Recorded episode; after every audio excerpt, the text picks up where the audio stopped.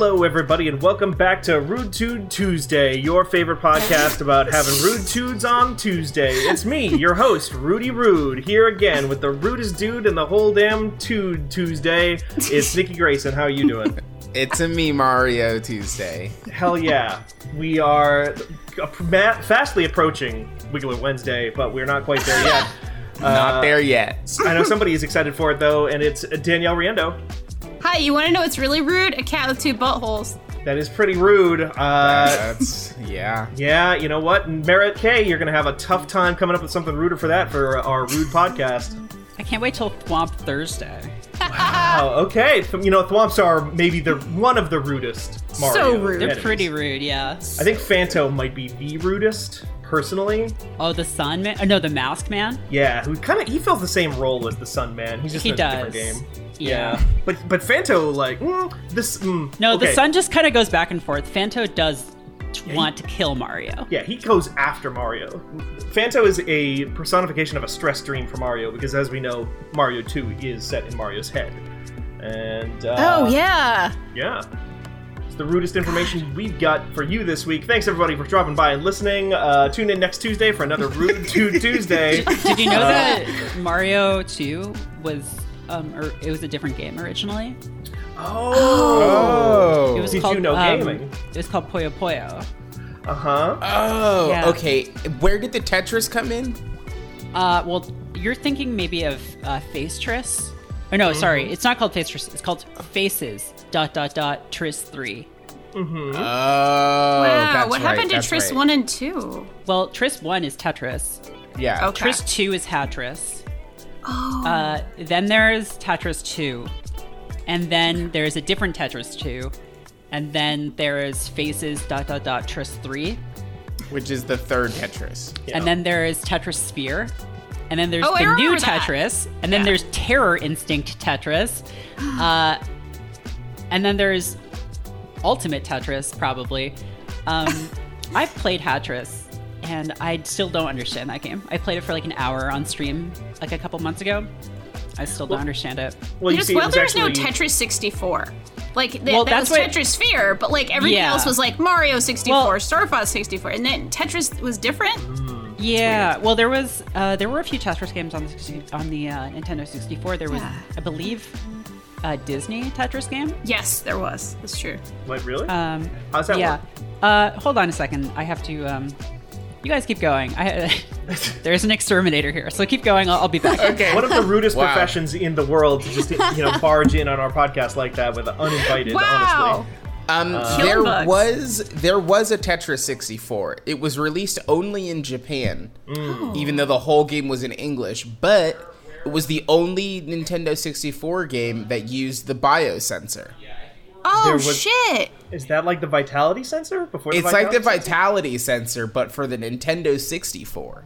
Did you know that none of you here have played Ring Fit Adventure? Have you?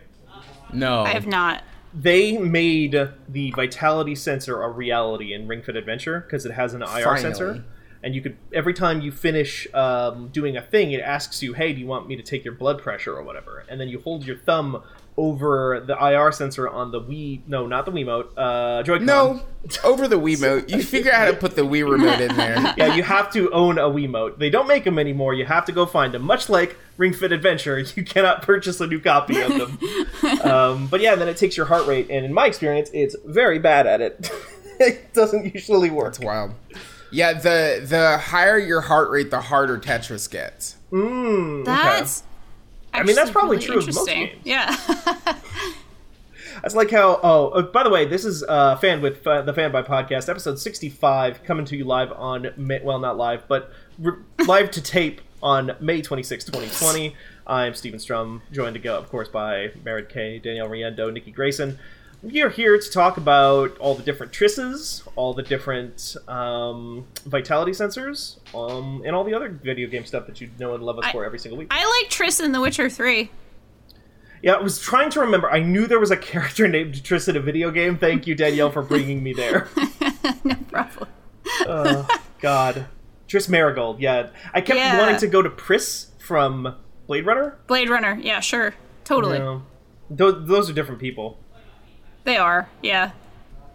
God, Witcher, Witcher 3, I keep being very tempted because I had like 90, no, I had like well over 100 hours in that game. And then I lost the save because my ex got that Xbox One. Right. Uh, yeah. it- it's okay. We're very, we're on very friendly terms. Like, Yeah. it's not a problem. It's just that I lost that save.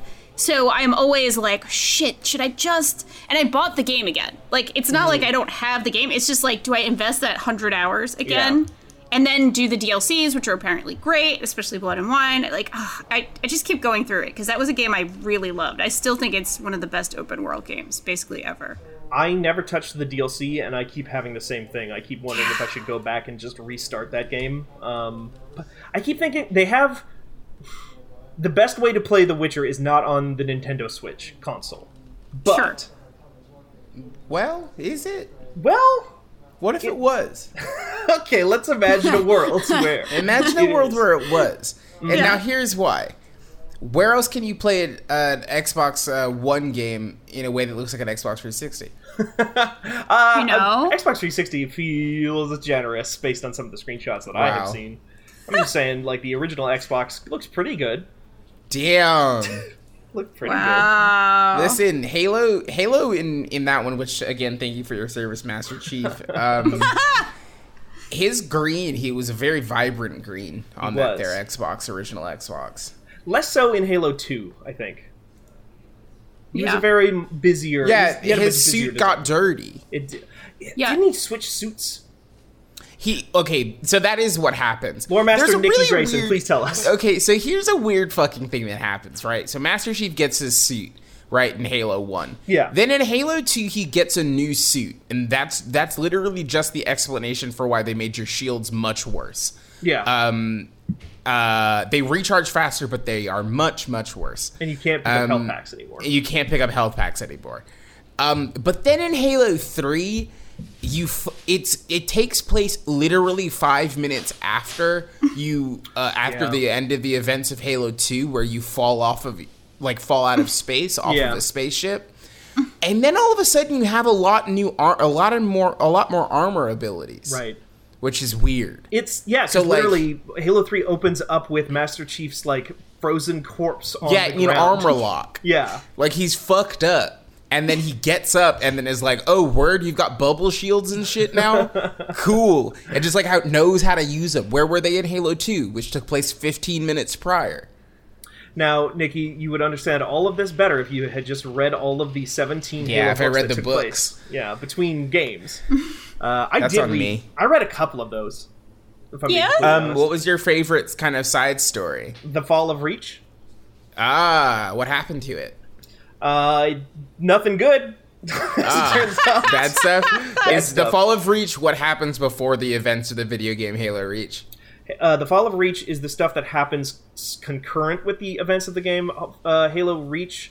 Um, I think it's Master Chief is in space. Oh, there it's okay. So there's stuff before Halo Reach, the video game. Then it's concurrent, and then I think it takes place after because the I last the last little bit of Fall of Reach is Master Chef in space. Um, with like three other Spartans outside the Pillar of Autumn, Autumn, Autumn, Autumn. Uh, he's outside the Pillar of Autumn here in in Rudy Rude's uh, Midwestern discount. Chief, you know, Yeah, that's fine. That's it. like that. Midwestern Chief. I like it. And now we have the name of this episode. I'll write Uh, it down. You're good. okay, thank you, because I was literally pulling out the phone right now. I just I it hmm I feel I really do feel like between Halo f- 4 and 5 they kind of lost how interesting the uh storyline between Halos 1 through f- 3 are One through which is Reach, like probably, really. one Yes. What? Oh yes, yes. One through Reach. Uh, yes, yes, yes, In- yes. in one order through of Reach. release. In order of release, one through Reach. Um, because like they definitely are like the events of the Halo series, at least the original trilogy, takes place over the course of like three months Yeah. like the whole thing. Um, and then like Halo One takes place like five minutes after Halo Reach. Yeah. Like I I feel like I talked about this when we when we when I talked about the Master Chief Collection. But there is something really cool about being able to follow these story beats back to back to back. Uh, because like they are so well crafted and well written considering how many years came out between each one. That was Um, legitimately one of the things that I really liked about Halo Reach as a kid was reading that book and them talking about the timescale we were talking about because it's like them saying, "Hey, the Covenant showed up and they have like laser guns and we're still using bullets and we Yeah. fought them and they took out like 700 of our ships with one of their like little dudes and like completely annihilated a planet like a week after we met them and Yeah. like you're there's a sense of a ticking clock in the Halo, mm-hmm. the early Halo games that I really, really like. I think you get away from that a little bit once you get into even Halo ODST because that's a side story at that point, and we're going backwards in the timeline. So that some of that like momentum maybe goes away. But yeah, Halo Reach was actually really good about that stuff because Yeah. I want to say Halo Reach.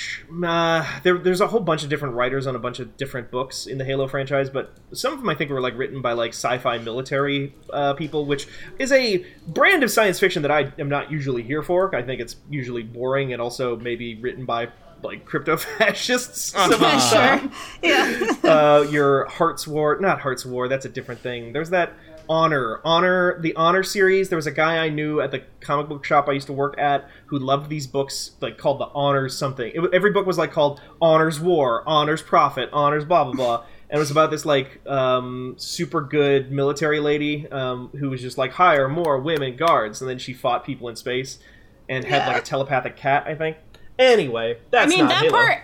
All, a lot of those parts sound bad. The telepathic cat is the one part of that that sounds maybe okay.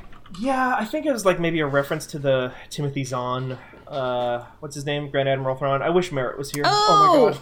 my god. Grand Admiral Thrawn, of course. Yeah. I read a lot of a lot, and I mean a lot of Star Wars novels when I was a wee teen, Oh yeah, did you? like 13, 14. No, probably let's call it like 11 through 14 to be honest. Like I was reading those into high school, like as high school started, for sure. I'm not too proud to admit it. What ones did you like? What did you read the most? I liked the Thrawn trilogy, but I also really liked a lot of the weird one-off things, and of course, I also loved the short story collections, like the Tales of the Cantina, the Tales of the Bounty Hunters. I think might be the one that perhaps is the fondest in my memory. There were some really weird and interesting kinds of stories. Now, I do also remember in the Tales of the Bounty Hunters that it totally took a, a some liberties with the character of uh, your beloved Mandalorian, um, Boba Fett, and it made him This like sucks. an extremely. I hate this. What did you extremely, send like- me?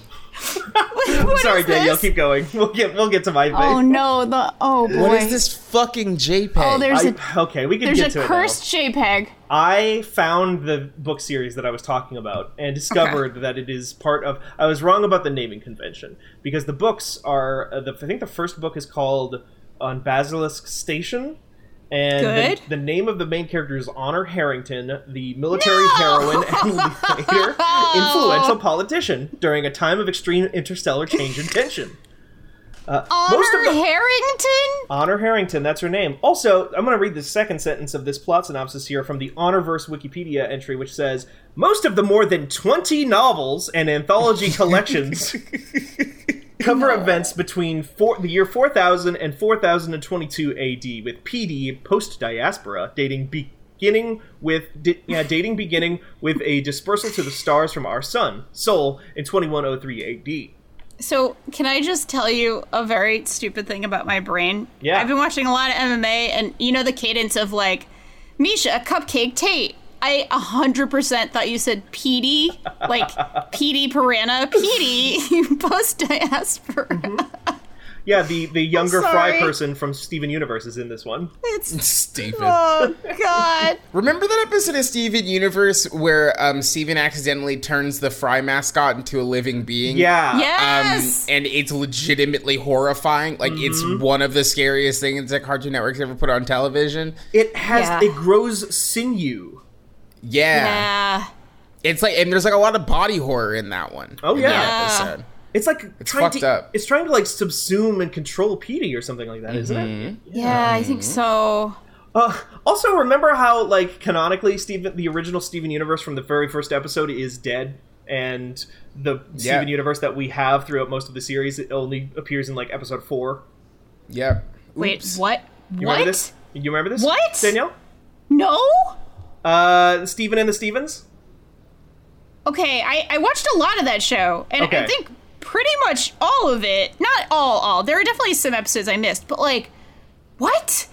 Steven He's and the Stevens. dead? Yeah, he's dead. He, he sings a song about how he is dead. Um, in that episode, there's a whole thing where he finds like a time travel device and creates a bunch of like time clones of himself. But they start fighting for like control of who's the real Steven. You know, Oh, no. Steven, the like 12 year old uh, plucky boy protagonist of Steven Universe. Uh, he finds out that like he, he all of his different Stevens are like uh, fighting for control of who is in charge of this timeline or whatever because they he creates them to start a band called Steven and the Stevens and it goes well for a while but then there's too many of them and eventually he has to go back in time to stop himself from ever using the time machine in the first place which erases him from from the timeline and he turns to dust in front of this new alternate timeline Steven who then at the end of the episode sings a song with uh, the lyric if I'm not mistaken the last lyric in the song is I learned a lot about myself by watching myself die That is Wow! correct. That is correct. That is the lyric. yeah Wow! when did you and that's, fall off that's from the nice gay uh, children's show. yeah uh-huh Oh, wow. uh, Steven Universe goes some uh, wh- where did you stop watching Steven Universe Danielle It's not that I like ever stopped. I think it was that like my partner at the time watched it pretty religiously, and I saw it most of the time. But like there were definitely times she watched episodes without me, kind of thing. It was one of those where like I think I've seen at least a large chunk of this TV series. Did you catch the What? series finale and then the follow up series? Not the follow up. I think I saw the finale, but not the follow up. Okay. How about you, Nikki? I have not. I refuse. This is one of those situations. I'm treating it like I did Chuck, which these are not on the same uh, plane at all. Um, but like, I it took me a year and a half to finish Chuck because I fucking loved Chuck, the Yeah. NBC television program starring Zachary Levi. Um, it took show. me. It took me a Baldwin year sucks. after Adam Baldwin sucks. It took me a year after that show ended to finish it because I refused to let it be over. Yeah. And uh, Katie and I are doing the exact same thing with Steven Universe Future, where we have like six episodes left, and we've just refused to watch them because then if we watch them, there's no more. This this is very good for me because I'm in the exact same boat, and I love that all three of us have not watched the final series. Yeah. uh, like mean, last season. it- this is like it's not famous, but like a thing I've talked about before is that Farscape is my favorite show of all time. Mm-hmm. Like ever, ever, ever. Never watched the final miniseries. Wait, really? Yeah. You Me neither. well now, Nikki, how much Farscape have you watched? Um, I've watched a lot of 30 second chunks of Farscape. Yeah. yeah. That's a good way to consume Farscape, honestly, out of context. Um, that's wild to me, Danielle, because the way that the okay spoilers for the end of the original Oh, I Farscape. know ninety percent of what happens. Okay, Like I, just- know who dies. I know who's born. I know all Okay. this shit. I just can't. I, I I always planned on my next rewatch. That's what I would say. On my next rewatch, I will do this. And I was going through it with a friend, and then like, I I didn't hang out with them as much anymore for whatever reason. No like real reason, just the thing that happens when you're you know busy grown ups and you can't do the thing you want to do anymore. And like because of that, I just need to do another rewatch of it, but that like takes so much mental energy Yeah. for me because like I'm showing something that's like very special to me to another person. I know how this sounds. No. but like No, but I mean, yeah, you, like if you're if you're trying to like figure out how to get to the bottom of the origins of Kermit the Frog, You which know? is kind of like the big reveal at the end of the Farscape miniseries. Exactly. when Scorpius Exactly. turns out to have been uh, Sith the whole time. the whole time. Like that's the stuff what it that is. you really need to like. It takes emotional energy, like you said. it does. Takes a lot I- out of you, you know? Now I do, It's like when Scorpius needs to cool down his his little Yeah. rods that are in his brain, you yeah, know? and then they press a button, and then like a big just whole I don't know like Monster Energy drink can sized cylinder comes out of his temple. Yeah, Yep. That's pretty cool Farscape, actually. It does. The show is pretty cool. great. I love Farscape. awesome. Dan- Danielle, Thank you, and I have not talked a whole lot about it. We I know that we're both aware of each other's like shared love of Farscape, but I don't think Yes. we've talked about it personally. Um, what I'm saying is that we should uh, do a month long series of You Love to See It, where we just talk about Farscape and we just watch through all single every single season. Uh, month. month long. I, I feel like that could go on for a year, actually. Uh, yeah. Well, some of those seasons get pretty short by the end. No, they're the same number of episodes. Are they? Is the final season the same number of episodes as Well, they- else? They ended up cutting them into like halves, but it still ended up being. Uh, there's 88 episodes of Farscape. Okay. Uh, well, this is all the more reason for me to go back and rewatch everything because clearly I don't remember it as well as I should. Seriously, you know. Um, the thing I was going to say though too about this is that Danielle has just said that she's never watched the finale of uh, Farscape, which means the last things. Spoiler for the final series, uh, like the the final season of Farscape before the mini. It was like a mini series. Oh, I see what you're saying. Yeah, Yeah. there was a mini series. That was like what Yeah. season five was supposed to be, but it was just like a four hour mini series. So Yeah, yeah, sorry, I misunderstood uh, Yeah. what you meant there. No, yeah, I was just going to give context for the listeners and for for Nikki, um, what you have seen as the end of this TV series, and what have Mm-hmm. not in the uh, 25 years since Farscape was on the air, have not gone back and watched. 16. Uh, mini series would have been in 2004. Yeah, I was a junior in college. oh, yeah. it's like right before Battlestar Galactica popped off. Isn't it? oh, right, right before. Yeah. weird to think that those things were so close to each other. I think there was some overlap in like the pilot of Battlestar and like the finale because Farscape there was a year in between. Yeah. there was a year in between the fourth season and the miniseries. I do Sorry, remember now I'm getting like way into the shit, but there was some overlap. Yeah. A- anyway, I just want to say how Farscape the series ends before you get to the Peacekeeper Wars. Nikki, this is what Danielle, the last thing that Danielle watched in her favorite TV series of all time and has not gone back and watched the conclusion to. Uh, Okay. The end of that series is the two lead characters, the, the kind of the mm, it's an ensemble cast, one might say, but they basically the Ross and Rachel will they won't they of this whole situation uh, are together on a boat uh, in a in the water, and they've just confessed their love for one another. Uh, you know, I think at this point they're basically in love uh, for a while because Aeryn reveals that she's pregnant, right? Yep.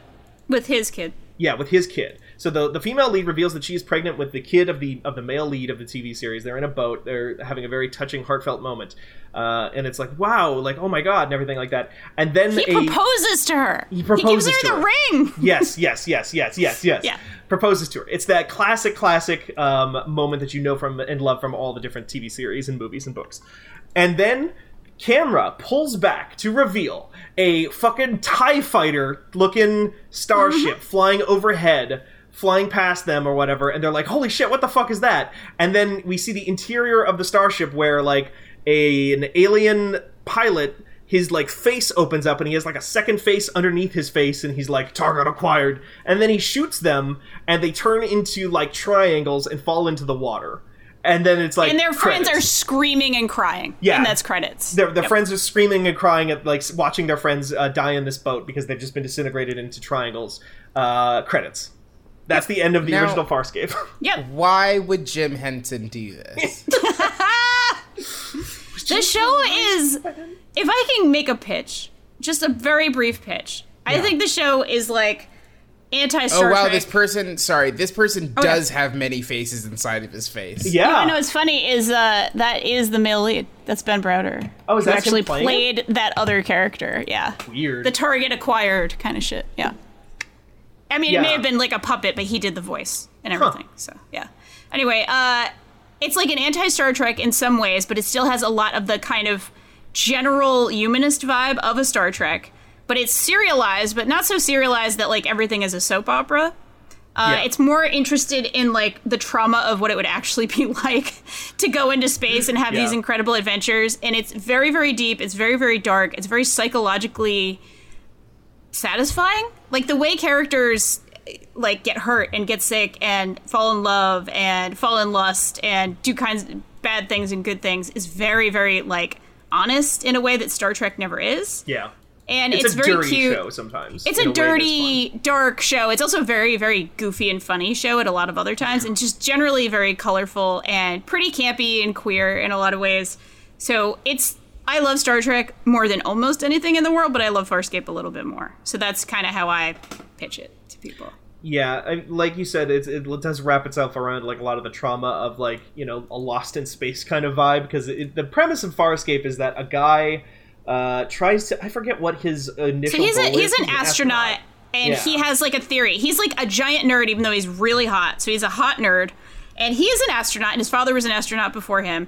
And he has these cool equations. He wants to test out a theory about wormholes. He makes a wormhole happen from his NASA ship, and he ends up on the other side of the galaxy in the middle of a giant fight where there's a, a ship of escaped prisoners who are breaking free from their like kind of fascist peacekeeper cop, uh, like cop figures basically, and the, that's the prisoners have with. taken over their prison ship specifically. Yeah. and they are half Muppets. Yes. They are half. Ah, Yeah, see that's that the, part I remember. that's the from Jim my Henson connection. chunks. Yeah, the aliens actually look like aliens on this show. It's not like Star Trek where half of the aliens just look like humans that have like a slight ridge or something. Yeah. Yeah. Yeah. That they eventually tried to make canonical why that is in Star Trek. Remember that? They super did that in the next generation, yeah. Yeah. And then and then some religious people got mad, I think. Oh yeah, be- yeah, because it basically says there is no God, that God was aliens or whatever in that episode. It was like, oh, we seeded life. And it's like, if you can still believe in God, bro, it's fine, but okay, okay, okay. But yeah, anyway. um, yeah, Farscape is good. Actually, is kind of what uh, I Fucking think we want to say to the listeners out there. It's hard Go to subscribe to the YouTube channel Farscape. yeah. Yup. Nikki, do you want to tell people why you saw Farscape in 30 second chunks? Well, my previous job before this one, I was running YouTube channels for large companies, including uh, Jim Henson. So I was running the uh, Muppets like fan or the Jim Henson Fantasy Collection, and within that was like Fraggle Rock, Storyteller, uh, Labyrinth. Uh, and Fuck also yeah. Farscape, but I didn't like watch the programs because we didn't get full episodes for a long time. So I was only watching it basically via YouTube to determine which videos we needed to create. Um, wow. and That's then, incredible. yeah. Yeah. What uh, what clip stood out to you the most? Could you describe it? No, I couldn't. I've erased that from Oh. my brain, basically. That's which is unfortunate. I can remember. I can tell you the part uh, of Fraggle Rock that I love the most. Oh, yeah? Yeah. Which is kind of when they introduce the Doozers, uh, which are the guys that build all of this stuff. Um, and a weird thing about the Fraggle Rock Society is that the Doozers are entities that kind of also appeared at the same time as the Fraggles, but it's unclear what their kind of origin situation is. But their whole existence is based around the creation of structures that the Fraggles then eat. Yep. Wait, I've never seen Fraggle Rock. I'm gonna I'm Wait, gonna really? that right now. Yeah. Oh, okay. you should. It's very good. Yeah, it's awesome. Um, Is it? theme song. Yeah. It's really good. Why do they eat buildings? Well, they're a little Well, weird. the Fraggles, the Fraggles eat the buildings because the Doozers make the buildings. The Fraggles don't need to eat.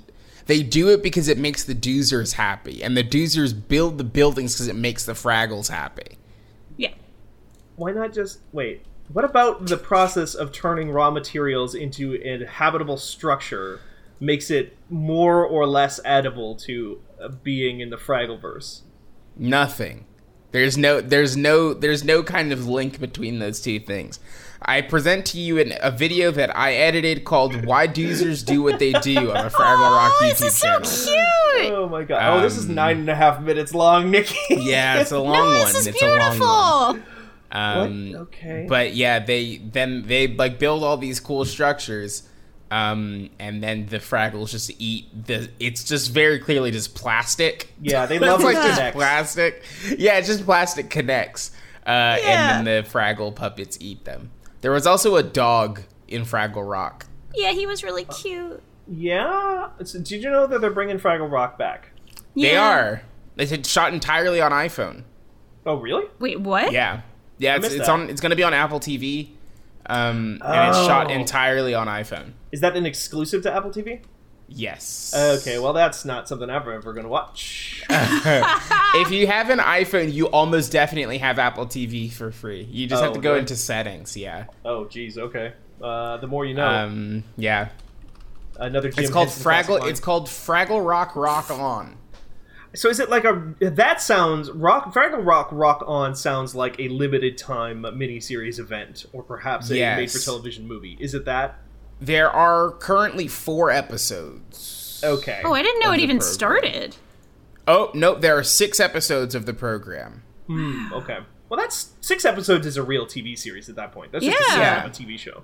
In episode five, Wembley and Gobo, um, which are the main two kind of uh, Fraggles, Um, they hang out with Jason Mraz. Uh, when the Doozer set up a Doozer tube at the farm of special ga- special guest Jason Mraz, he joins Gobo and Wembley for a jam session. Aww. Was were human beings uh, uh, in making special appearances in the Fraggle universe a thing from the old show? Is that a new development? So there's one Fraggle who goes out and explores the real world. So they find a hole that connects the Fraggle world to the real world, and one of the Fraggles leaves, and he goes outside. And he Yeah. finds a bunch of children, and then like the children are like, "Did you know that fire hydrants are real?" And the dude's like, "What?" And then the kids explain to him how fire hydrants work, and then uh, they go back inside, or like he comes, he like writes a letter basically, and then uh, the letter goes back to to one of the Fraggles, and then they read the letter, and then the the Fraggle that gets the letter is always like, "Wow, the above ground sounds so weird." Um, I love the Yeah. version of this where it turns out that one of those children, that the children, you know, met this Fraggle, knew them for X number of years, however long a Fraggle lives. They're smaller than people, so I assume less time. They probably have a shorter Yeah. lifespan. Jason, Mor- young, a young Jason Mraz meets a Fraggle. 22 years ago, however many years ago the Yeah. Fraggles happened. Young Jason Mraz meets this Fraggle, uh, befriends them, loses their friend, never grows up the rest of his life saying like, "No, Fraggles are real. You gotta believe me," and then dedicates the rest of his life to accruing enough funds through his musical career to finally. that's why he did music. Yeah, exactly. That's why he uh, bu- he created a mus- musical career so he could build the drill from the core to get back to Fraggle Rock. That is my new headcanon for this. Yeah, I love that. the guy the guy that goes outside is named Traveling Matt. Traveling Matt, you know what? Uh, with a name like that, y- maybe his life was a little bit set out before him before he uh, had a choice in the matter. But I'm glad he seemed to enjoy it. Yeah, Aw. one of the Fraggles is named Boober.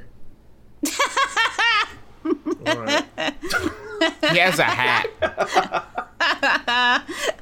Oh boy. Uh, I'm a seven year old. That's very good. No, you are no. Jason Mraz was the seven-year-old. You see, that was the whole premise. Yeah. Yeah, he grew Should up. we talk about uh, video games? are those not? Well, Fraggle Rock's technically not a video game, is the thing. They made a Dark Crystal video game. That's close enough. They did, and that you know what? That is close enough. Yeah. Well, thank you with so much for listening. games. We This talked has about the Halo. ending. There Yeah. was a Halo. yeah. It Yeah. counts, right? Yeah. Uh, you know what though? On the topic of uh, fan theories, I can actually tie this into a video game that I played over the weekend. Whoa. Yeah, what's up with Squall? Squall's dead. I don't know if you heard. Oh shit. Is Yeah. he? What happened to him? He's a dead man. Yeah, at the end of disc one. So video games, Nikki, uh, before you were born, video games used to be split up into multiple discs because the data now, was why too didn't big. they? Okay, but why didn't they just make the disc bigger, like a laser disc? Yeah, like if they could just have a disc that they could just shoot one big laser at to read all the data yeah, at once. to read Yeah. all of the data at once. You know Yeah. what? That's interesting. I'm gonna get that time machine from Steven Universe and go back and tell them to do that. Um, no, but there's a. So I played over the weekend. I beat, in fact, at uh, 2 a.m. this morning, my time, uh, Final Fantasy VIII for the first time ever, uh, which we talked about a little bit last week. I've been on a bit of a kick with the Final Fantasies. Uh, after beating Final Fantasy VII Remake, went back and beat 12, went back and beat 9, now I went back and beat 8. And that's a weird game, everybody. I Yeah. feel like I, I feel like I don't have necessarily the audience here to appreciate exactly how weird it is because I don't think either of you are huge RPG fans or Final Fantasy players. It's, it's true. Fine, I'm not. I've never played Final Fantasy other than seven Right, the new one. remake. Yeah, Yeah. seven, seven two, I should Yeah. say. Seven- yeah, yes. seven two Dirge of Cerberus. Oh god. Yeah, remember Hello. that? Hi, Hi, Merritt. Hi, Merritt. Hi. I'm Did they kill the bugs? I mean, they were. Do you ever uh, feel like you're talking to someone who hasn't spoken to another human being in like two months? I mean, Yeah. Uh huh. um, okay, so uh, what he was here to do. So we we had bed bugs a while ago. Um, Yeah. specifically in they were in my room and i'm pretty sure it started after pax because some combination of being no. at pax or that hotel uh, I mean, I don't know. I don't know. Or I went somewhere else in the city and got them there. There's a million ways to get them. Yeah. Um, that was in March, and we got rid of most of them. Then I saw like a couple last week. So he came back to like Spot Treat. I haven't seen any since last week, so I think we're good. But he just came back to like um, just spray the walls really quickly, right. uh, which took five minutes. Oh, you were gone for a lot longer than five minutes, Merritt. Yeah. I was. And you know what? Any other time, I would have just been like, yeah, lay it on me, buddy. Um, I find exterminators are really interesting people. Yeah. Uh, one of my favorite books, Rat Bohemia, is about a an exterminator who kills rats in New York City. But yeah, it was just like uh, also one of my roommates is uh, pretty stressed about the situation. I would say considerably more than I am, and understandably. Yeah. And but uh, so kept, kept asking a lot of follow up questions. And uh, Gotcha. so I, I did hear some really interesting stories that, um, you know, sort of about that ranged from kind of the nature of infestations to like how bed bugs, like how we how we carried bed bugs with us out of the caves when we sort of emerged uh, into the world. Wow. After watching the After- after watching the the shadows on the wall. After watching the Joker, yeah, Um, Yes. because they, I guess, originate from bugs that prey on bats and birds. Oh. Shit. apparently. So I learned a lot about bug evolution and philosophy and Insect politics, you might mental say. health and eh, you know, it was a wide ranging conversation, I would say. Yeah. And I learned a lot, and um, I'm sorry that I had to miss the last half hour of the podcast. It's okay. Uh, one one thing that we did learn without you, Merritt, is that without a fourth person on this podcast, uh, we just immediately jump between seven thousand different topics every five minutes. So oh, how fun! yeah, uh, we went we went some places. What were we just? oh, we finally got to Fraggle video Rock. games. Uh, Yeah, we, we were talking about Fraggle Rock. You got any Fraggle Fraggle thoughts? Um, yeah, I don't know. I always like that show. Kind of like you? S- some parts of it were like kind of vaguely scary to me, in the same way that like all of those Jim Henson shows with like puppets in like weird organic environments were. You know? Yeah, there was Just, a lot kind of Muppet talk. of- Yeah, I mean, I love Muppets. I'm not afraid of Muppets. I ain't afraid of no Muppet. I know people who are. Actually, I um, was in a relationship with someone in college who was terrified of Muppets. Huh. And when we went to FAO Schwarz, the first time I ever came to New York City, they had a build your own Muppet thing. what? Where you could make a Muppet. It was like a character creator in a game, but like with a Muppet. Um, it was. I seem to remember it being quite expensive. I don't know how much it was. I bet there's some kind of place where you can still do that. Uh, Yeah. So you can make a Muppet of you that looks like you know, uh, the guy in the Muppet movie when he's like, "Am I a Muppet or a man?" Yeah, Um, a real man of a Muppet. yeah, yeah. Uh, Yeah. So Wow. those are my They're Muppet called thoughts. what? They were called whatnots, Oh, really? which is the the side characters in the Muppets. Oh. Oh. Damn, rest in peace, FAO Schwarz. Yeah. Oh yeah. Didn't they bring it back in some weird zombie form? Yes, That you can like buy you can buy like FAO Schwarz products right now. You can buy a, a forty-five dollar instant camera.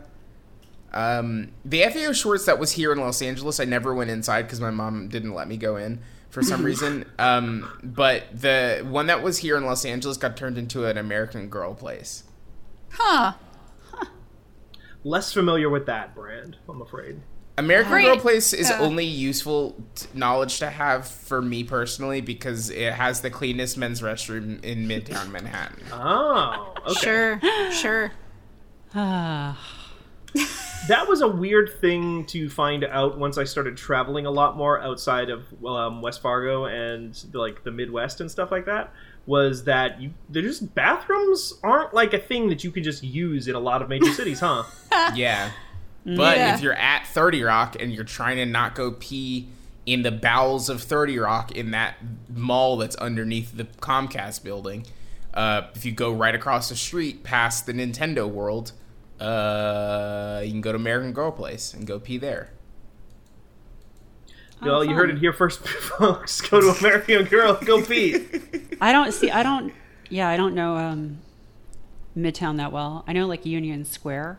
Hmm. Um, I know the the good bathroom there, but Which one is the good bathroom there? I would say just go into Mount Sinai. Sure. Wow. Because I was just thinking walk- I exactly mean, not that. now. Just you just walk. Yeah. No, not now. But Yeah, you yeah. just walk into the hospital and you look like you know where you're going, and you go straight up the stairs on the left. Don't even walk down to the elevators. Just go straight up the stairs. Yeah. And there's a bathroom on the second floor. And um, yeah, because I feel like the Starbucks there is often either sorry, I say the Starbucks there as if there aren't like 17 in Union Square.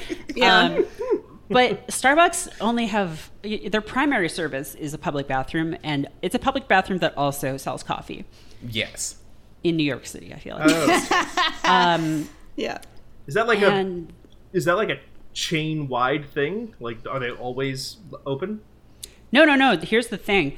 Um, lately, more and more, they've either started requiring codes, or or they're often just like out of service. Yeah. um, that's because right. someone comes in and just fucking like dunks them up. Like someone just fucking like donks all over this bathroom. Yeah. Like some Roy Donk looking motherfucker just comes in Constantly. and just freestyles all over. Yeah, it's it's bad. He's really off the map.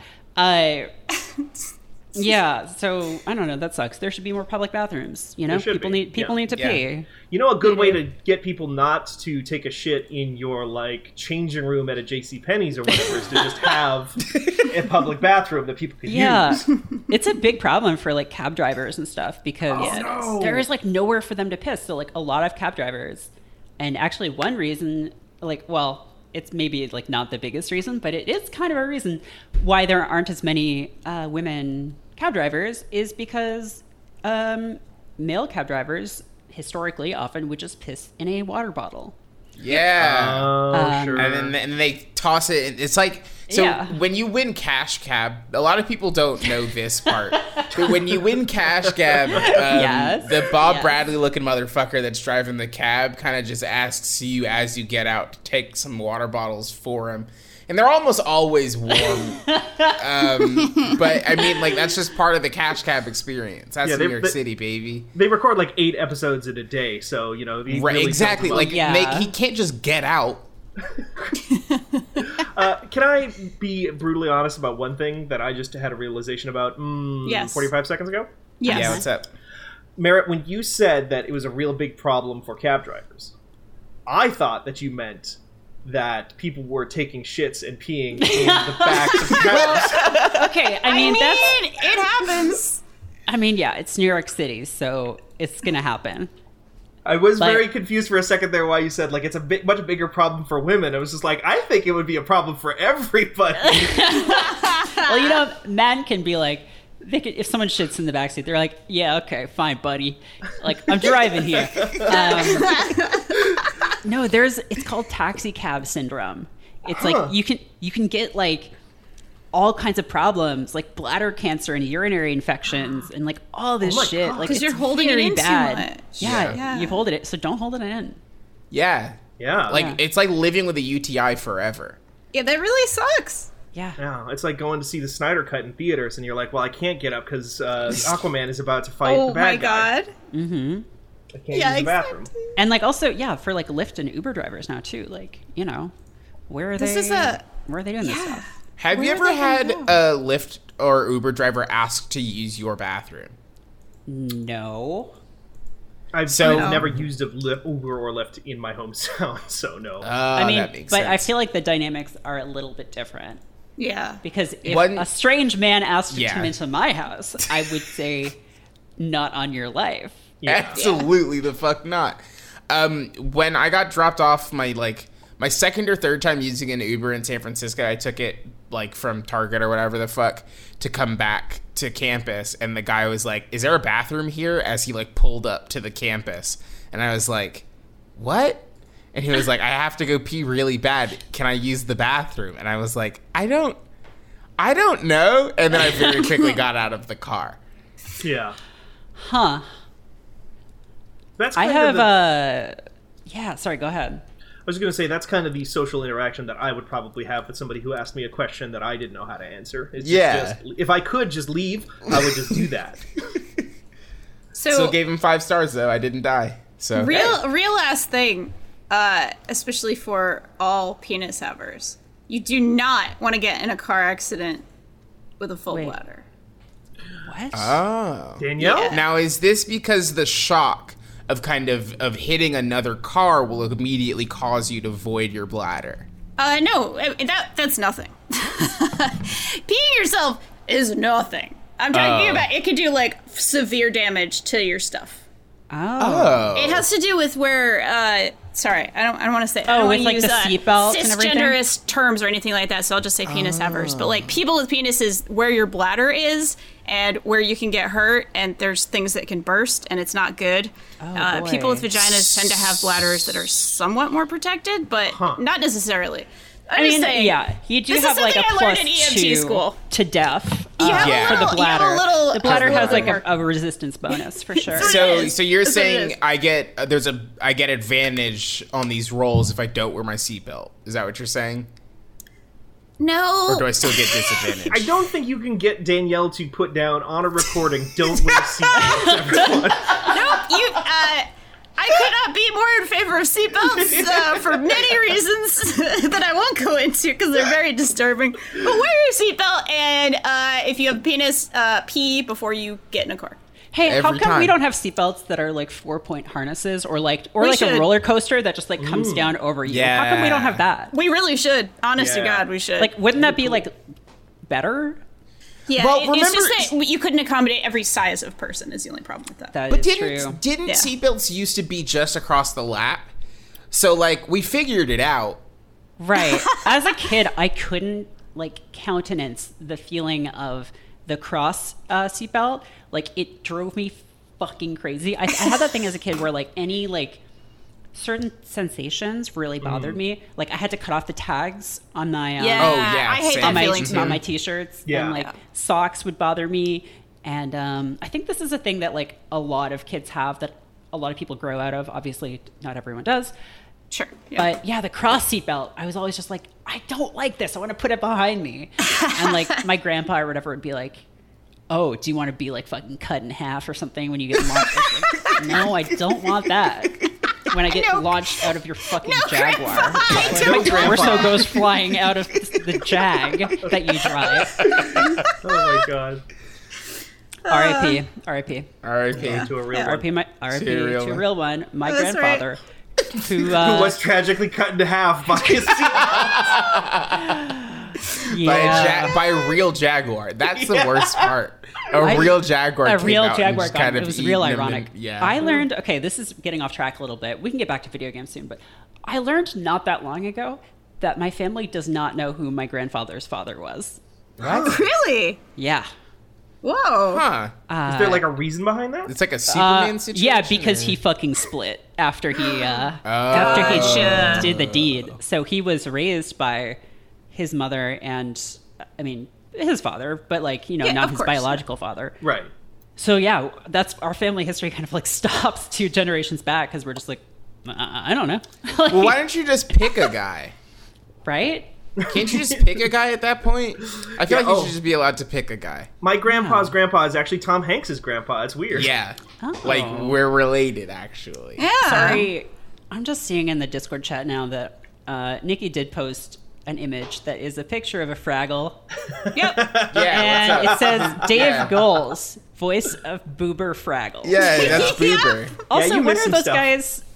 What are those guys like? The, are those Fraggles with the the, the helmets? No, on? those are The no, those doozers. are doozers. They I hate doozers. construction- They really scare me. Wow! Wow! Okay, so first of all, that's racist uh, because you don't you don't feel that way against about the Fraggles. I mean, you do li- feel that way about the Doozers. Listen, the doozers are different from me, and so I hate them. so I The hate Fraggles, and fear however, them. crucially, genetically identical. They're like these weird industrialist clones. They all look They're identical. and they just, like, industrialist build clones. stuff. Okay, first of all, they wear different colored hats, and some of them have facial hair. They're Are very you suggesting that a clone couldn't wear a different color hat from another clone. I think you'll find that Republic Commando, uh, that, that Star Wars already proved that wrong. They wear so many hats. If Battlefront They- 2 has taught me anything. They do wear a lot of hats. Now, what's Um, the name of the big ones? You- They're uh, mean, right? Oh, the big, the mean ones. Fuck. Fraggle Wikia. Like, what is on. with this world where there's like six different scales of, an, of like sentient life? You know? The Gorgs. And Jason Mraz. yeah. Yep. Yep. Wait, They're what? they're called Gorgs. Jason Mraz is in the reboot of Fraggle. Oh, Rock. wait, there's a reboot of the Doozers too. Yeah, the Doozers is an animated program. Wait, uh, Jim what? Henson makes a lot of money off of the Doozers animated show. Well, I mean, he do be dead, but No, he's not dead. What do you Brian think? Why do you think they have around. that big of a building? sorry. The listen, the Jim Henson office is enormous. The creature shop is huge. There are so many doors that they don't let you go in. When I went to the creature shop, um, when back when I was working with the Jim Henson company, uh, this company, the, the office is huge, and there are a lot of doors that are unmarked, but very clearly lead to big spaces because you can see the entirety of the building's footprint from the outside. It's what like do you think is behind those doors?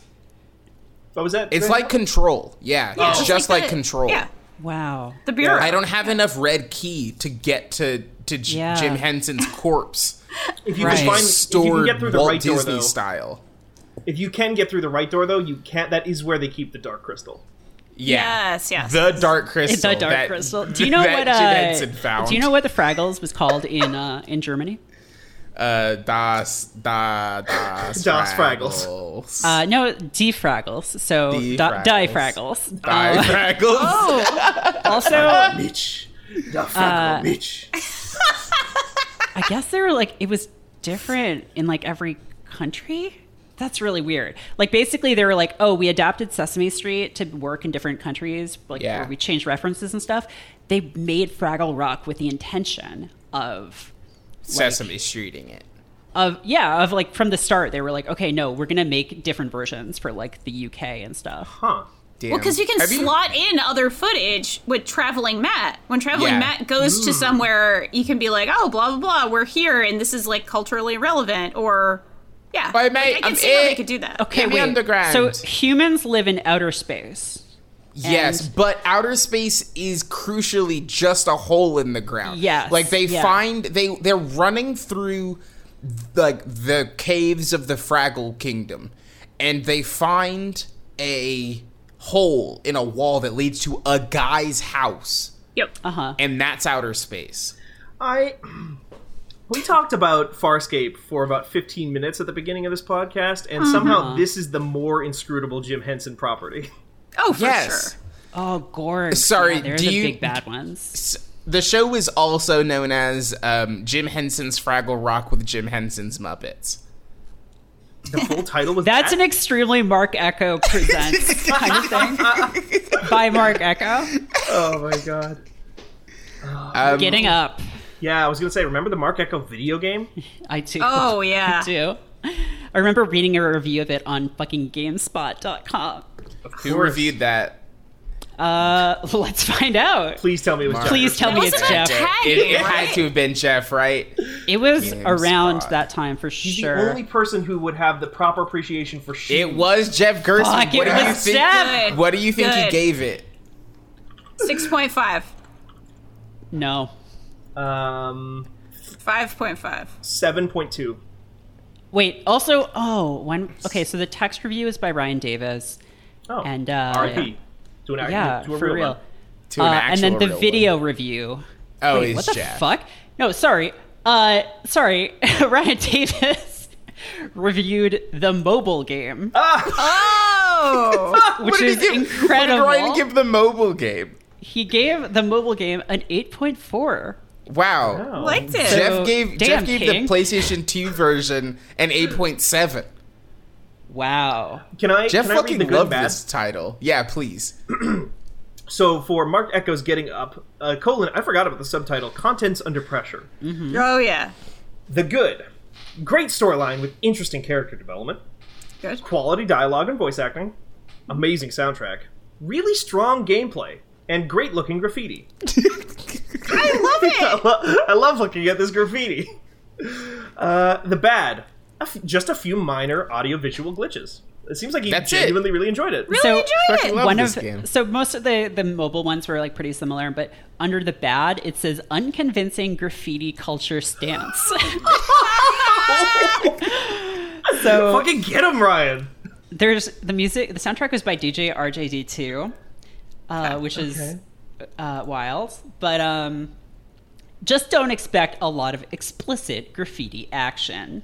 Hmm. Do you remember when companies made these mobile games? When, when people were like, "Oh, it's a phone, right?" So we just like make a video game for it, like a Yeah. normal a normal video game with like levels and things. And like Yeah. Ubisoft made like those Assassin's Creed ones, and like A couple the- of them like, were kind of fun, if I remember correctly. a lot of them were good and like the art direction in a lot of those games is really good um Yeah, it, it was kind of the same era that gave us. As long as we're talking about like I don't know graffiti culture, I feel like there's some crossover here. Um, Uh-huh. the uh, Game Boy Advance versions of the Tony Hawk's games.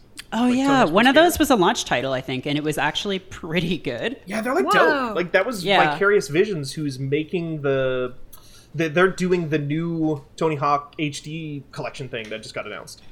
oh wow The That's same cool. company that made those Game Boy Advance games has come around. God. In the years since, they also did the Spyro remaster. They they've did done the- some stuff yeah, yeah, yeah. they're really good at this stuff specifically. That's like that- cool. That, Spyro remaster is really good.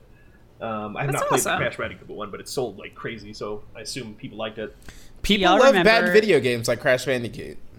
yeah they do God, crash bandicoot just like god i can't Play any other game, you just know? like looking at it and being like and you know they're just like this is what a 3d video game should be what if we took a 2d stage and just turned it sideways and you can move a little bit to the left and right I will say, I Idiots. think the Spyro Kind of like games. The Last of Us. Yeah. Hey. by Naughty Dog. oh hey Wow. It's just, a kidding. slightly more visually compelling. They've just all they've the done same in modern company, video right? games is obfuscate the walls. they've just made it look fancier, and you're still just walking through a corridor and collecting, you know, Lums. Lumber exploding- fruit. Yeah. collect, collecting lumber fruit, exploding, avoiding exploding TNT boxes, which is just like the weakest. Pos- it's like they were just like, oh, th- they could have just written bad on the box and like, don't touch. Boom boom. Uh, I will say, I think those Spyro games held up really, really well. Obviously, completely different developer, Insomniac Yeah, made those yeah. games. but right those- and those Spyro- are like about those are like more of a mario because they're about Yeah. like, running around collecting stuff god you know like i was playing sonic adventure 2 the other day for the first time in years mm-hmm. and i was like how did mario 64 get 3d camera stuff basically right and On then the everyone else try. was like no our way is better trust us and it was like this is horse shit why Yeah. can't why didn't we figure out 3d controls for the longest time like what is the matter there was Oh. a whole period where we were making terrible 3D platformers as a culture Yeah. that the camera was just you were fighting it constantly or it did that thing where it was like oh mario you point the stick and you go that way no no no no no when you point the stick you turn that way and then you push forward to go like what the Yeah. fuck is the matter did they copyright that movement style and you couldn't use it in your game for a oh. while or something I think it was probably like everyone was just trying to be different. i guess Everyone Well, was like, listen, what if we made a bad game? You know? Also, when the, when the PlayStation launched, it did not have a stick on it. That's true That's true. right. Whose fault is that, though? Mm, Kaz That's on. Sony. yeah Yeah, Kaz. Mr. Sony. Yeah, Kaz, come on, bud. That's five points from uh, from Gryffindor. Yeah. Stupid. Um, what was I gonna? Uh, oh, th- have you guys ever seen that image that floats around? I think it is. Uh, speaking of GameSpot reviews, I think it's from a GameSpot review from like a million years ago. Uh, the Alien Resurrection PlayStation One game. Oh my god. Yes. Do you remember this thing, Danielle? Yes, it was supposedly great and terrifying, and you needed like the PlayStation mouse to play it. Oh, I'm thinking. I think I'm thinking of a different thing. If it if it requires a mouse. It didn't Hey, require it, a- but everybody who played Oh, it said a you baking need that mouse. Excuse me? What a Um, what a PlayStation mouse is. Yeah. It's like the it's like the Mario How did- mouse. It, it it really just looks like a mouse. It was just a mouse to play your hmm. PlayStation with. But- it was but like a ridiculously hard and terrifying game. Wait a minute. Wait a Wow, minute. this is just a mouse, huh? Wait a minute. Yeah. One We of might these be has an thinking of- anime a on it. different game. Are we thinking of different games? I we might be because the game I specifically brought this one up because we were talking about controls and getting Yeah. controls right really early. I want to say it was an Alien Resurrection game on PS1 where it was a DualShock game and it controlled like Call of Duty basically, where you looked with the right stick and moved with the left stick and then pulled with the triggers or whatever. Like years before anybody was doing that, like years before Halo did that. And there's like a famous, infamous screenshot from I think it's a GameSpot. It's either GameSpot or Game Informer or GamePro, one of the games, one of the the one of the triumvirate, uh-huh. and it basically says, "But the real scary thing is the controls," and then it just goes on to list like how Yep. controls work in every modern first-person shooter. It's just like, Yep. how can anybody play this? And uh, I wish I could find that. Uh, I, I think thing. I know. I think we are thinking of the same game because Okay. people said it was actually like a really okay. The EGM review, if I remember correctly, and this game GameSpot. came out like three years after the movie. It was like a GoldenEye, where it came out way after the Oh, it was movie. one of Uh. I love yeah. those. Those are I- so funny. I do too, actually. Like they ended up like taking their time with it, and it was apparently like a very interesting game and really terrifying. But they suggested using the PlayStation mouse to have I more see. accurate control. I did find, yeah, I do. Okay, this is the same game because I, I found Yeah. the original GameSpot review from um yeah Would have been 5th, 2000. Yeah. Yep, exactly. It is a 4.7 on GameSpot.com, and I found the line that I was specifically looking for here, which is the game's control setup is its most terrifying element. The left analog sticks move, mo- the left analog stick moves you forward, back, and strafes left and right, while the right analog sticks turn you around and can be used to turn look up and down. Too often, you'll turn to face a foe and find your weapon is aimed at the floor or ceiling, while the alien gleefully hacks away at your midsection. Add to the mix a few other head scratchers, such as how the triangle button controls item and health use, and you'll be wondering how Sony let this get by without requesting a few different control configuration options. Yeah. Damn, That's incredible. That's rough. Yeah. Yeah, uh, it does mention the PlayStation mouse in here too. It's supposed to solve many of the game's control problems, it says, but the 99.9% of PlayStation owners who have never heard of this device will find the game almost unplayably difficult I mean, that's- to control and unreasonably hard to enjoy. Yeah.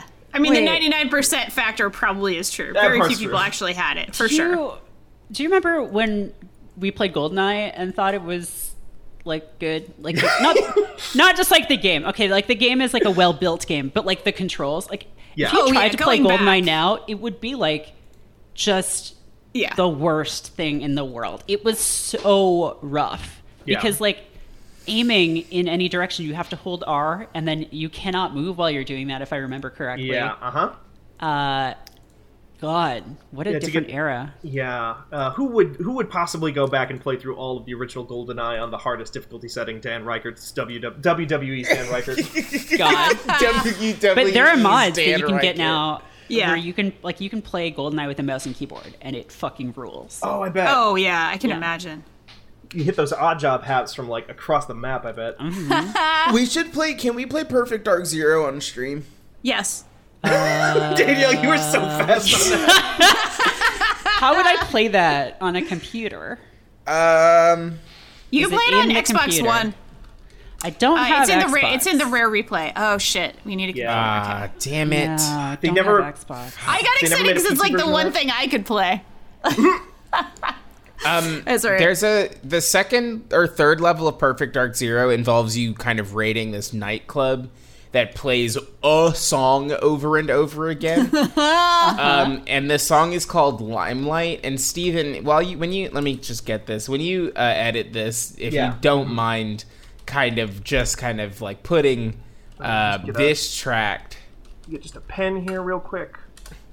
Um, and it just runs the entirety of the time that you're playing the video game um, or on this stage. And the closer you get to the building, the more you can hear it. But it sounds exactly like those videos of like people playing um, fucking. Uh, um, of people playing uh, Redbone by Childish Gambino. Remember that like period of time where people were like posting versions of that song, but like using audio filters that are in Premiere, so it sounded like it's Redbone, but you're underwater, or it's Yeah. Redbone except you're 45 feet outside of a bowling alley that's playing the song Redbone. Um, it sounds exactly like one of those. Um, anyway, it's called Limelight. And it's a good um it's good music is I mean, the thing. this is good. I'm listening to it. It does It's a doesn't. I was expecting like a 20 second loop. oh no no no no no no no it's like a it's a whole ass song anyway that's limelight We love it. I love it's a love good it. track Can I We'd love talk about hear some it. video games that I've been playing? Yes, yeah. Mary. Because I didn't get to talk about them earlier because I was talking about this sort of like philosophy of of insect uh, removal, and I want to make it perfectly clear that I am not like joking around or being like snide or like superior. Uh, or be like, oh, how about that? Like a philosophical exterminator. No, I was genuinely enjoying that conversation, and I was Right. sad that I had to leave Yeah. it to go. Not that I didn't Talk want to to talk us to you all assholes. you fucks. Um, yeah, I played like six games today, guys. Oh shit! wow Yeah. It's oh so yeah many you did it you I was streamed. streaming, and I'm probably gonna go back to it right after this. I played Chex Quest HD, which is a remake of that game that came with Chex cereal that was a Doom mod, basically. Yeah. This Yeah. one isn't a Doom mod. It isn't quite as like fast. It's I think it's like an Unreal Engine game. It's very fun though, and it has a surprising amount of work put into it. There's like unlockable characters, and they all have their own like intro intros and like which is incredible What, really? Like Tekken? Uh, yeah, kind of like a fighting game. Huh. Like at first, you can only play as Fred Chex something. I forget what his name Yep. is. He's the Chex. He's Chex guy. no that Uh, is his name it's fred Chex Okay, yeah. because Uh, he has also- two kids fred Yep. jr fred three kids fred jr fredalina and other fred jr yeah, his ending reveals that he is a a single father. Presumably, there's no like other person in the picture, and he's like reading his kids a bedtime story about his adventures, and then more aliens attack, which I guess sets up episode two if there is ever going to be one. And uh, there are other characters. Like there's like every character is based on a like part of Chex Mix. like there's like a Oh. rye chip character. There's like a pretzel Yes! character. Yeah, best character, I'm sure. yeah The pretzel Right is like a Chip robot. chip is like a psychic lady who floats in the air All right. and Like- says things like, "The true battle is only just begin." Like just it's like Symmetra ass. Like Yeah. What the fuck? so, I played through it once with the Chex Man, and then I unlocked the other characters with codes, and um, I might play that again, but it's free and uh, it's really cute. I don't know. It's like also it's an FPS that kids could play, just like the original Very rare. because it's rare. Uh, it is it is rare, and uh, it's just fun. Zorchi. no rare it. rare didn't make this Rare did not make it. Yeah. Um, also, the Chex Man is a himbo in this. Like yeah he just keeps making comments like, uh, like just I don't know Mm-hmm. what's something. He's like, "Oh, I I'm not afraid of heights. Heights are afraid of me." Like just like All right. the dumbest Zapp All Brannigan right. shit. Yeah. And he also has an extremely glossy face that looks like it was put through Facetune like six times. Oh, no. Let me see if I can find if I can find Is, this. is he humanoid? Because in my head, I was picturing Yeah, like, yeah. a talking piece of Chex Mix. No, no, no. The Chex is his armor. You see. I see. Okay. which raises many questions because he's he there's also a lady Chex lady but what's her name do we i don't know what her name Uh, is Fred, uh, Frederica Chex- checks. no it's wheatley Wheatley. Wheat, Um, Wheat, Wheatney, like Whitney. Wheat- Oh. like Whitney. Well, okay. um okay. so there's it's like they're very clearly human beings inside of check's armor but the rye chip is sentient the pretzel. Also sentient The pretzel's the, a robot, oth- yeah. the round pretzel is also sentient that one's name is nacl 96 Yep, which is a fun reference Like to Salt. uh, to Salt. Yeah. And I believe no, it didn't come out in '96. There's no way, right? I check mean, it might have actually. did Chex Quest came out? I feel like it like came out it was later than early that. 2000s. X Yeah. Quest was 96? Yeah. Wow. There you go. Wow. Okay. Uh, I- yeah, there's an AVGN video on Chex Quest that came out last summer. Do we think it's possible that perhaps the sentient floating ride chip is actually a drone being controlled by a human being somewhere else, and it's actually like a super Hmm. topical kind of like Mm. anti-military thing, Mm. Interesting theory. or perhaps pro-military if it's a good I am uh I'm dropping this doesn't quite show off how how glossy the Chex Man is, Huh. but uh His Here- his Oh, face is smooth. His face is extremely smooth, and when it's like rendered in the game, it's just like so smooth and glossy. And he keeps like smelling the slime because the enemies are all just like slime. Yeah, I remember that from the original. They want to, No blood. They Yeah. want to eat the Chex. They want to. They They want to need all the nutrition.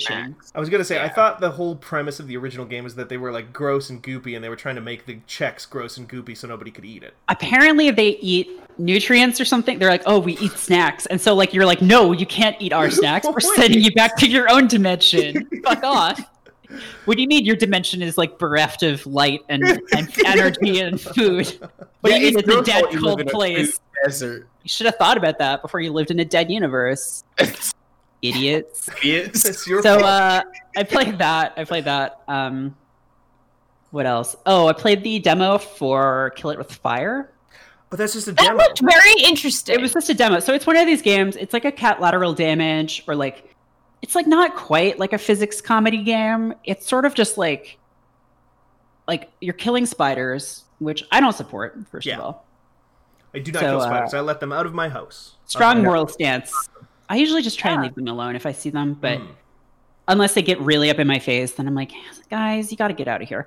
But uh, you're killing spiders, and you start with a clipboard with like your objectives on it that you swing, and like it it has your like objectives that you check off as you do them, like kill a spider, slam, check, uh, which is cute.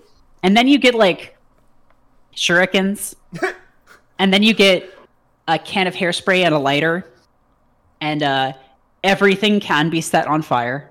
Uh, and like if you set a spider on fire, it runs around and lights everything else on fire. Oh my god! Ah, just like in real life. And then like 20 minutes in, you like it's like, oh, you unlocked this uh this drawer from doing all these objectives. Like now go see what's in there. And it takes like a few seconds whenever you like un- open a new door or whatever. And you open it and there's just a fucking revolver in the drawer. and you're like, ow, I guess I'm gonna shoot spiders now. And then I also got a a shotgun and C4. oh wow! Mhm. Jesus. And uh yeah, you just kind of like go through your house. And it's unclear whether it's your house or like whether you're an exterminator, but if you are an exterminator, you're some kind of like weird like Jackie Chan esque, like just using improvised weapon exterminator. Like you don't go in with a sword, you like break a mop in half, and then you're fighting with like like tonfas or something. You're gonna slide down a big Christmas tree and land on the spiders. Exactly. Yes. Um, and then throw a bobble at, at, at another spider. so that that was fun. It was only a demo, but it was also free. Uh, That's cool. and then uh, it looked fun from I, the clips I saw. I actually got around to playing Snakeybus for the first time, which we were gonna play like last year, I think, but never did. Yeah. It's uh, it's cool. It's like surprisingly chill. Although it's a very stressful game, but I feel like they try to balance that with like the music being like pretty, just like vibing. Nice. The idea of it, it's just Crazy Taxi, but like also Snake. Yeah. Um, That's So you're, you're Yeah. going on the same map, and it just gets progressively harder to pick people up. Uh, you, there's also a jump button, so you can like launch yourself into the air to jump over your own kind of coils. But uh, you lose basically if you don't move for like I think like one or two seconds. Like so, if you're just stuck against something, then the bus explodes. Like Oops. It's not the same kind of game by any stretch, but for some reason, this game and Bennett Foddy, getting over it with Bennett Foddy, sorry, uh, occupy a very similar like tonal space in my mind. Interesting. In the in the sense that they're, they're like like you said, like very stressful, but also just like very chill about being stressful. Mm, hmm hmm Is there voiceover by Bennett Foddy telling you that it's okay There- to fail sometimes? Isn't there is not. Okay, Uh, that's a bummer. There's no, yeah, no, there's no voiceover. It's just like kind of a low key, um, vapor wavy kind of music. And uh, oh yeah, I talked about how there's like all of these games on Steam lately, and in the last few years, not just this year, that are like car driving down neon highway while synthwave plays. yeah, and it's like Yeah. I guess the 80s are coming back like again because I feel like they were back when I was in college. yeah. Yeah. But now they're back in this different way. I don't think they ever went away. I think we just stopped caring for long enough that they kind of started flying, uh, flying under our radar. Like, mm, did anybody actually go see the Ready Player One movie? No. Mm, I like no. I I don't respect myself very much, but I do respect myself enough. Yeah. Yeah, Sure. fair. Yeah, so that's true. I mean, probably for a certain type of people, the 80s have never stopped, Yeah. have never really gone away. But It is it is it is weird though because my sister is 60. Oh my god, she's 16 now. Fuck. Um she's 16 and there that age is nostalgic for when I was 16. Yeah. Uh huh. mhm. So like the so like the late 2000s. Like the or sorry, the like the not the late 2000s, but like the the late 2010s. Like that's when they're nostalgic me? for. Sorry. The five early- years ago? sorry, the early 2010s. So Okay. they're nostalgic for like 20 like 2009 through 2011. Okay. Like that's what they want. Like they go on TikTok. They, there are a bunch of TikToks. There's like a genre of TikTok where they go back and find old YouTube videos of like high schoolers in 2011. Uh just kind of like doing high school shit and they're like, wow, I wish this was us. Everyone's here just kind of like hanging out. And they're like unironically like hanging out. None of them are on their phones because it was 2011. Um it's just very strange. Yeah. Okay, I have a theory that culture is accelerating. And I don't I probably got this somewhere. I don't think it's like my unique observation, but Sure. it's, because if you think about like the rate at which information is communicated and spreads, it has accelerated immensely Mm, to the point that I feel like we are at a stage or are going to soon be at a stage where when you graduate from high school, you will not know what is like cool anymore. yeah. Yeah. and this is also because I feel like younger and younger people are able to like access technology and are just like being born in a world of it. Yeah. But, like- make really scathing videos about you on TikTok. Yeah, and just like define meme culture. And yeah, so I feel like we're getting to a point where like it used to be like, oh, when you're in your like 40s or whatever, that's when you became like uncool. And then, you know, Now it's 18. 30s. Now it's and now it's like when you graduate high school, you just don't understand fucking anything that's happening anymore. Yeah. Yeah. I actually kind of agree with I feel like that kind of happened with me coming out of college even. Like I was at an age where I was just like uh, me coming out of college was like when Snapchat was just really becoming a big thing for the first Mm. time. Yeah. And I was just like, well, A, I couldn't get Snapchat to work on my phone because for whatever reason, every time I tried to log in to Snapchat on my phone, and you can only log on, or at least maybe that's changed, but it, it used to be that you could only log on to Snapchat using uh, a phone, and every time I tried to like enter my information, it just always errored out and fucked up with any email address I tried, so I couldn't be on it. And but then it was like at a point where everybody was on Snapchat and I was the only person who wasn't, and it's just like, well, all right, well, I guess the, this is this is the divide. This is where I stop being with it now, and I just accepted it, I guess.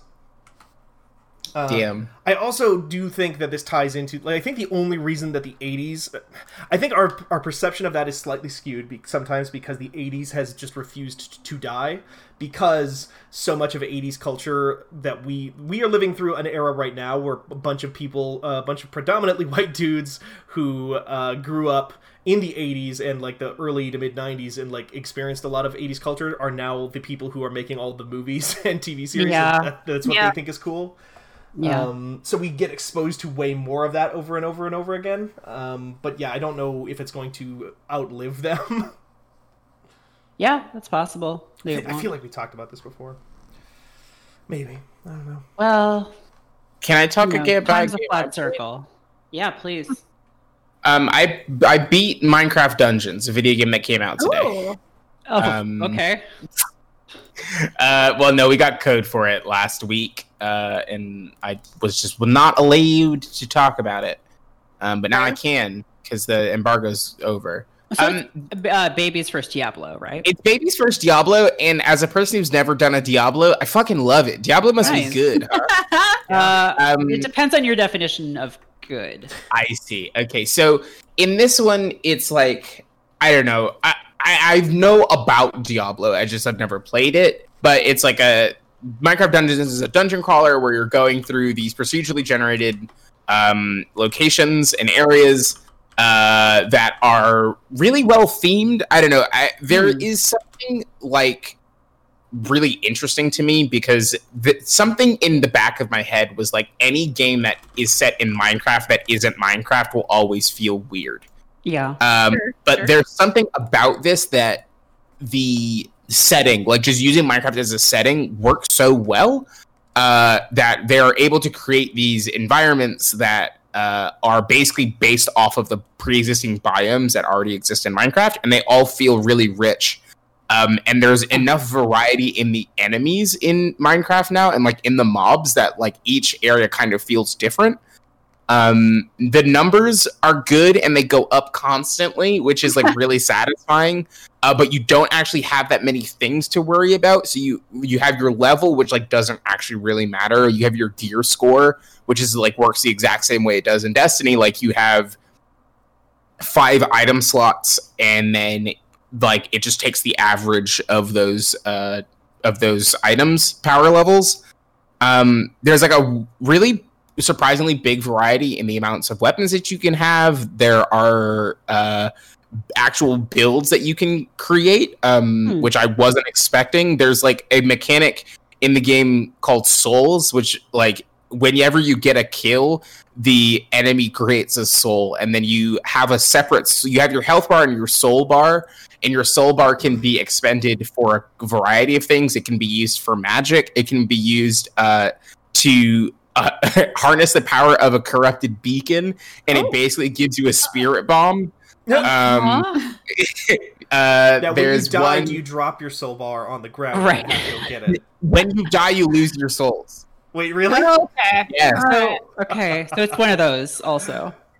um kind of like you can't like pick them back up but like when you die your soul bar does go away um also the music is really good Oh, Um, interesting.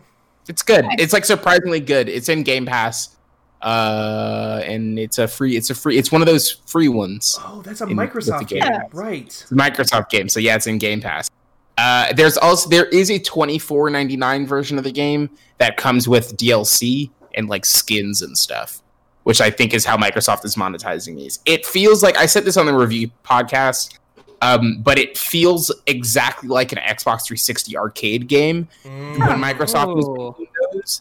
Uh, which is to say that it knows exactly what it is. The scope is super. Uh, it's like super confined, and it knows exactly what it wants to do, and it does does those things really, really well.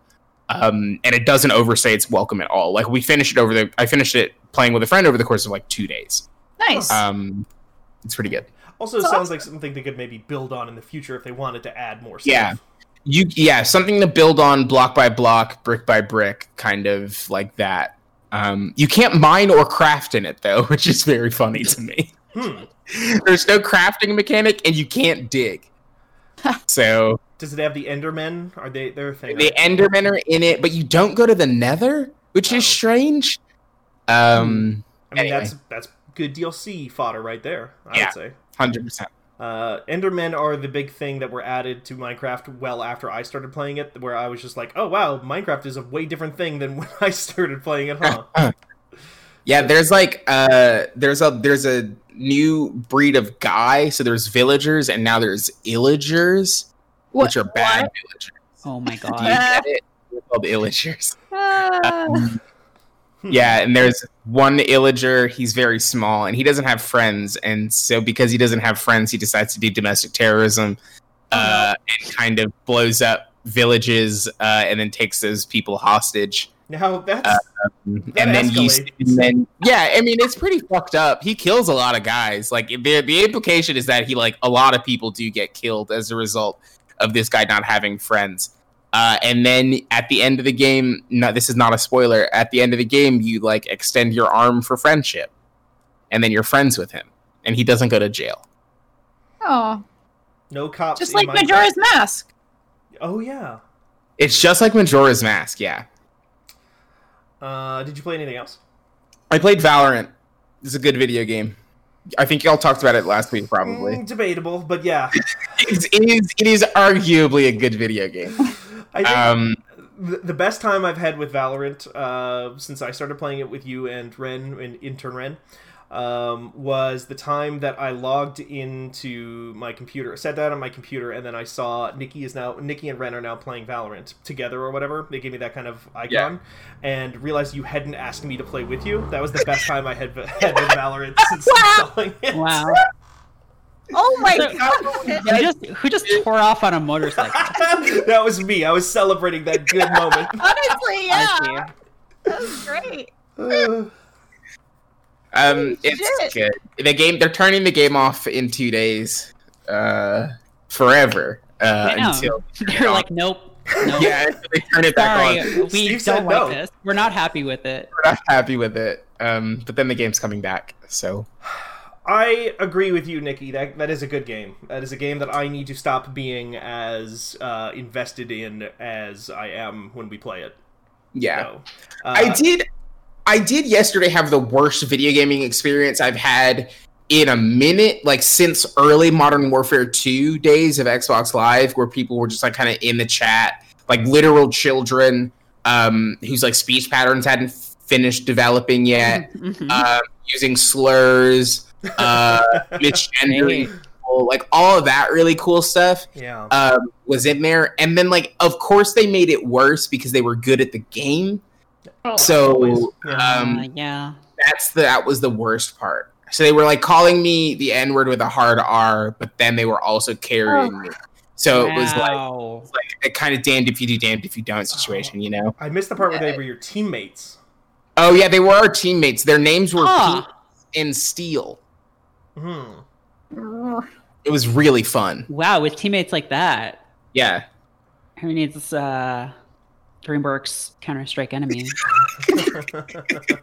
it's just DreamWorks Counter Strike. Yeah, it is DreamWorks Counter Strike. it it plays really like it's busted. Like that's I think one of my biggest problems with that game. One of my big, biggest frustrations when I've been playing with you guys is that I just keep running into weird errors and stuff constantly. Yeah, it doesn't like your computer very much. Not apparently, and also the uh, like I was like, oh well, it's in beta. They'll get you know they'll get there. They're still working on this. And then like two days after the last time I played it, they were like, and it's coming out in two Yeah, weeks. we're done.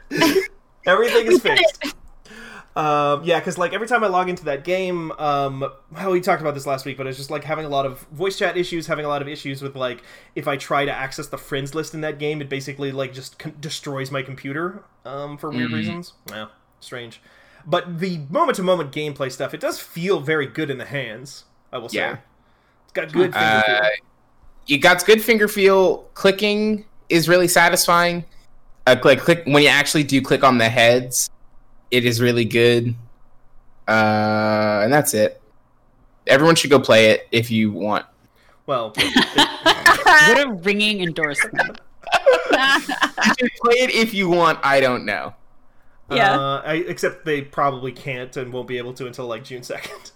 Yeah, you That's won't be able to play it soon, for four whole days. It is. It Yeah. is. June, yeah. Yeah, It's seven days from now. E3's in two weeks. Everybody, are you excited? Yeah, I had an E3 stress stream. I, I What? Telling us what happened the weird thing was E3 was also F1 related. I don't know why. Uh, but it's fine. Uh, Claire Williams gave me a hug, which was nice. She saw that I was really stressed. Uh, so that was really nice. She's the team principal of the Williams racing team. And I was charged 142 euros for two drinks and a thing of gourmet popcorn. And I was That's really upset about it. And I also was recording a podcast somehow on my phone, but I forgot to hit record and I forgot to clap. And I had to tell y'all, like, I'm sorry, guys, I just fucked up. But I was like running to another appointment. This is like a real ass E3 Yeah, stress. it's a real dream. Wow. I am sad that we're not going to be able to experience the fucking haunted mannequin Airbnb that we rented. Oh, Oh, I But forgot we're- about that. Oh that's a yeah. That's a bummer. I was looking forward to that. Oh wait, what? So the Airbnb that Andrew and I picked out for for E3 this year was downtown. It was like a block and a half away from the convention center. But like the main room just had a bunch of mannequins in it, and there was a bar, and it was like a weird loft situation. Let me see if I can find it. So Might be where Waypoint stayed the year I didn't go. Oh. I Oh. didn't go in 2017 because I was actually helping intern Natalie when it was her internship. She was it was like her first week was E3, and I stayed behind partially for that, partially because I was like, I'm good. I've been to like 27 E3s. Uh, Yeah. But they stayed in a haunted mansion with mannequins and dolls and shit Huh. for real. Like it, I, this might be the same place. Let me see. I'm I'm logging into the Airbnb website. If you can believe it, the Airbnb website kind of not Hmm. Not, Not happy right now. not like the happiest of websites. It's a lot of like, hey, do you want to sign up for an online experience? We'll teach you how to cook. Oh Yeah, God. I was going to say the one silver lining to us not getting to stay at this Airbnb is that the same circumstances that canceled Airbnb will hopefully destroy Airbnb. Yeah. Mhm. Uh, let's see. Messages. No. Someone else talk about something while I find I found it. Oh, you found it? I found it. All right. It's lit. so don't talk. It's very well. You should. I mean, I don't know. It's up to y'all. is this is this anything? Is this good? Uh, I could talk about the, uh, the game that I started talking about earlier. Oh yeah, please. Uh, I beat Final Fantasy VIII over the weekend. oh, which, the new jam. Yeah. yeah, the hot new jam. Final Fantasy VII just came out, and yet I already have my hands on Final Fantasy VIII. It's wild. I was gonna make that joke earlier, but I forgot to, and this is my second chance at life. Um, yeah, I beat it this morning at 2 a.m. So I guess it wasn't actually the weekend, but it was a long weekend here in the United States for most of us, and so Yeah. I'm counting it. Uh, that game's weird. I don't know. Yeah? Yeah. It has GFs. That's all I know. It does have GFs, yeah. And Squall, and a lot of Yeah, people. give us strength. hmm The stronger the GF, the stronger we become. Yeah. Uh, yeah, I beat that one. That one's odd. I just, I don't know. It's it's hard to talk about without referring to other Final Fantasy games by comparison because it is just so different from every other Final Fantasy game that was ever made. Um, this is a game where it's barely a fantasy game. There's magic in it, but even that they explain away as like, oh, it's just like tapping into the natural energies of the planet. And like this is a game where, you know, in other Final Fantasy games, you're fighting like an evil magic sorcerer clown or stopping a big wizard and stuff like that. In this one, one of the major first major plot points of the game is that you have to stop an ICBM launch from like a desert missile base. Oh yeah. Um, yeah. Don't you like you go there on like a weird boat? You have then, like, boat, yeah. It's like a you're You go there and you have to go and like stop them, and then like Zell is like doing kicks and stuff, and everyone's like, "Shut up, Zell." It's, you can pick who you send to the desert base. The only one who has to go to the desert base is Selphie. Um, I there- see. There's a character in this game named Selphie. They were ahead of their time, before mobile phones, before the iPhone. Selfie. hmm That's why they can never remake it because they're like, "Oh, we know the jokes. There's gonna be too many jokes. We can never remake those." Yeah, and you do get a boat. Your school is your boat. Ah, just like on Sweet Life on Deck. Yeah, it's exactly like the Sweet Life on Sure, Deck. see. Mm-hmm. Uh, because you, are like school. You're child soldiers who go to like a child Oh, yeah. soldier school in that game. Oh, I love Metal Gear. Those are my favorite games. Oh my god! I just realized that like most of my favorite games have child soldiers. Whoops. Wow. Uh, probably nothing to That unpack says something there. about yeah. That says something about you, huh, Merritt? No, no, no, no, no, no, no, no, no, no. How old? Okay, quick, without thinking, without thinking, I'm gonna ask you a question. You just have to kind of give me an answer, okay? Okay. How old do you have to be to enlist in the military? Uh, like thirteen. That's it. Whoa. That's correct. Whoa. Mm, Whoa. okay, so this is a problem here. Okay. if, if I had to actually guess, is it seventeen? Is it eighteen? It's 18, It's 18. It's 18. Eighteen. but That still 13 is a good guess. 18 seems low to me. I feel like it should have to be like 20 or like 25. Oh, Merritt, you've, Yeah. you've tapped into like a long running sort of like I don't want to say a libertarian like joke, but it definitely has that Oh, energy sometimes yes. of like Yeah, yeah, yeah. if you're old enough to go and lose an arm for your country, you're old enough to drink a shot of whiskey with your dad kind of shit. Oh yeah. I Uh, yeah. I think there's a line about that in um the Eve of Destruction, that song, that protest song. Yeah, there's a line about that. Uh, no, you know what I think the actual age should be for Hmm. entering the military? Uh, it should be like 1,000. yeah. Yeah. If you live to be 1,000, you can join the military. Otherwise, like that's how we end the don't military by creating just an arbitrarily high age. Yeah. Yeah. We just make it 200. Or a reverse draft. Mhm. Oh. You're Or- not allowed to be in the army. Right, We won't take you. Or we discharge the current uh, soldiers into people's homes. Interesting. Those oh, a reverse. Oh, like a reverse draft. Yeah. So like everyone just like goes. We just redistribute the military back into people's homes. Yeah. Um, Oh. the age that you have to be in the Final Fantasy VIII universe to join the military is five years old. Cool. That seems oh good. God. It seems So like a good universe.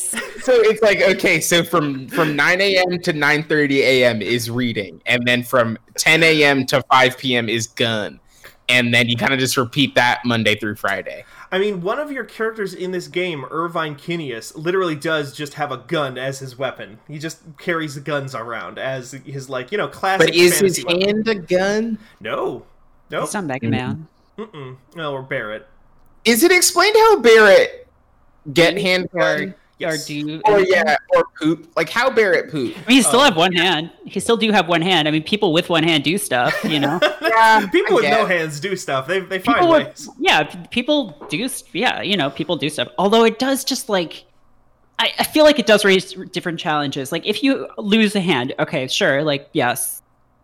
If your hand is then replaced with a gun, Yeah, Yeah. can you take it off? he must because he can equip different weapons during the oh. game, Oh, it's like a modular gun system. or sometimes like a weird wrecking ball that he can just strap to the Yeah. Oh, because he does have melee weapons. weird. Yeah, it's kind of cool though. But in Final mean- Fantasy, oh, I love the idea that in FF7, like prosthetics technology has advanced so far, but the only thing it's used for is like mentally controlling a gun that you have on your arm. Or is there a trigger that he has to press with his other hand? I don't think so. I think he can just. I think he can do it. I think there are shots in that game where he is holding onto like a rope with one hand and then I see. and firing. I'm pretty sure that happens at one point. Because that would be pretty pointless if he had to like also use his other hand to Yeah, fire do you it. think it's like Videodrome where it's just a part of his body at that point? Mm, Right? Yeah. Hey, Barrett says, "Long live the new flesh, everybody." Yeah. Every time. Yeah. Um, yeah, in so you don't have a gun as your main character in Final Fantasy VIII. Instead, you have the gun blade, which is a kind of cool system. Um, because you can get like guaranteed critical hits every single time that you attack by pressing the right trigger um, whenever you swing your sword, and that's neat. I like that part of it. I just yeah, that game is just bizarre. So I, I tried this morning to read about the. mm, By this morning, I do mean at like two thirty in the morning while I was in bed because I couldn't go to sleep. I tried to read the Squall is Dead theory. Do you guys know about Yeah. this? Yeah. Yeah. Oh, that classic bit, the classic theory about Squall being dead. Yeah, because I, I beat the game and I was just like, okay, I didn't want to spoil myself on the game, so I went and tr- went to go read the Squall is Dead theory to see like what what is up with that.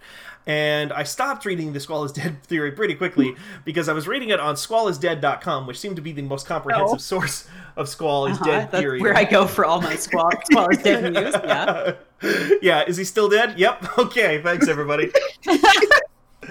um and that website, I want to say is squall- squallisdead.com. Uh, don't quote me on that 100%, but I'm pretty sure that is it. Uh, it gets, like, pretty misogynist. And the theory, the written theory gets pretty misogynist and, like, uh, ableist at various different points in that thing. And I'm just like, "Hmm, I don't know if I need to keep reading this. Um, so I, I stopped reading that and instead um, just went to bed at one point, which was di- uh, difficult because there were people outside of my apartment all night screaming at each other very loud and throwing each other out of their Squall is dead. No, he's not. Shut the fuck up. Yes, he is. Yeah, that was that. I mean, it was just like that. Um, they they also my neighbors decided to start a Final Fantasy VIII playthrough at the exact same time. You know, Oh, it's gonna be a book shit. club thing. Yeah. The sorceress did nothing wrong. Uh, so that's the thing. That's one of the things that's so weird about this game, though. It's just like the sorceress Ultimecia is the main villain of this game. There's kind of three different villains. Mm, Oh, and that's what. Yeah, and that's what Natalie's name is. Yeah. On Twitter. On Twitter. Yeah. Oh, Heart Amicia. Yeah, yeah, yeah, yeah, yeah, Yeah, yeah, yeah, yeah, yeah, yeah, yeah. Ultimecia, because she loves Final Fantasy. Yes, yes, yes, yes, yes. Okay. Uh, Ultimecia is a sorceress from the future who is trying to compress time. You gotta. If you're an F- if you're a Final Fantasy villain, you gotta compress time, You do or like compress erase time, or like destroy space, or something. Except Right. that she, oh, but except she is unique because she spells it with a K when she says compressed time. Because when Ultimecia shows Oh, up in it's this like game, a Donkey Kong thing. I was gonna say a Mortal Kombat thing, but does Donkey That's Kong it. do that? Or like compressor, yeah, you know? yeah, She- compressor, that old uh, artist that was actually Drew toothpaste. and like Kraftwerk, Yeah. like Very a lot of different, like all the dinner. Classics. craft dinner, like craft. Uh, I'm making macaroni macaroni and cheese, and nobody can stop me. I'm going to have macaroni and cheese from the past, present, and the future at the same time. Um, and yeah, I don't know. The Barenaked Ladies edition of uh, it's the if I had a million dollars version of this game. Sorry, Uh. go ahead. I keep yeah, go on. No, it's just I don't know if I have a ton more to say. It's just a weird game. Like Ultimecia has like four lines in this entire game. Like the main villain is barely in it ever. And when she does show up, she just like talks with all of her C's replaced by K's.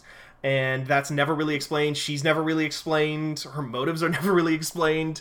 Um, and then there's just a weird, fucked up, like Jacob's Ladder ending to this game where, because in order to beat her, they have to. Spoilers from Final Fantasy VIII, I guess in order to beat her, they have to co- let time become compressed because they need to go to the future where her physical body is. Because she just, when she time travels, she just sends her consciousness back in time to possess people, and so they let time get compressed, and it's like this weird process of.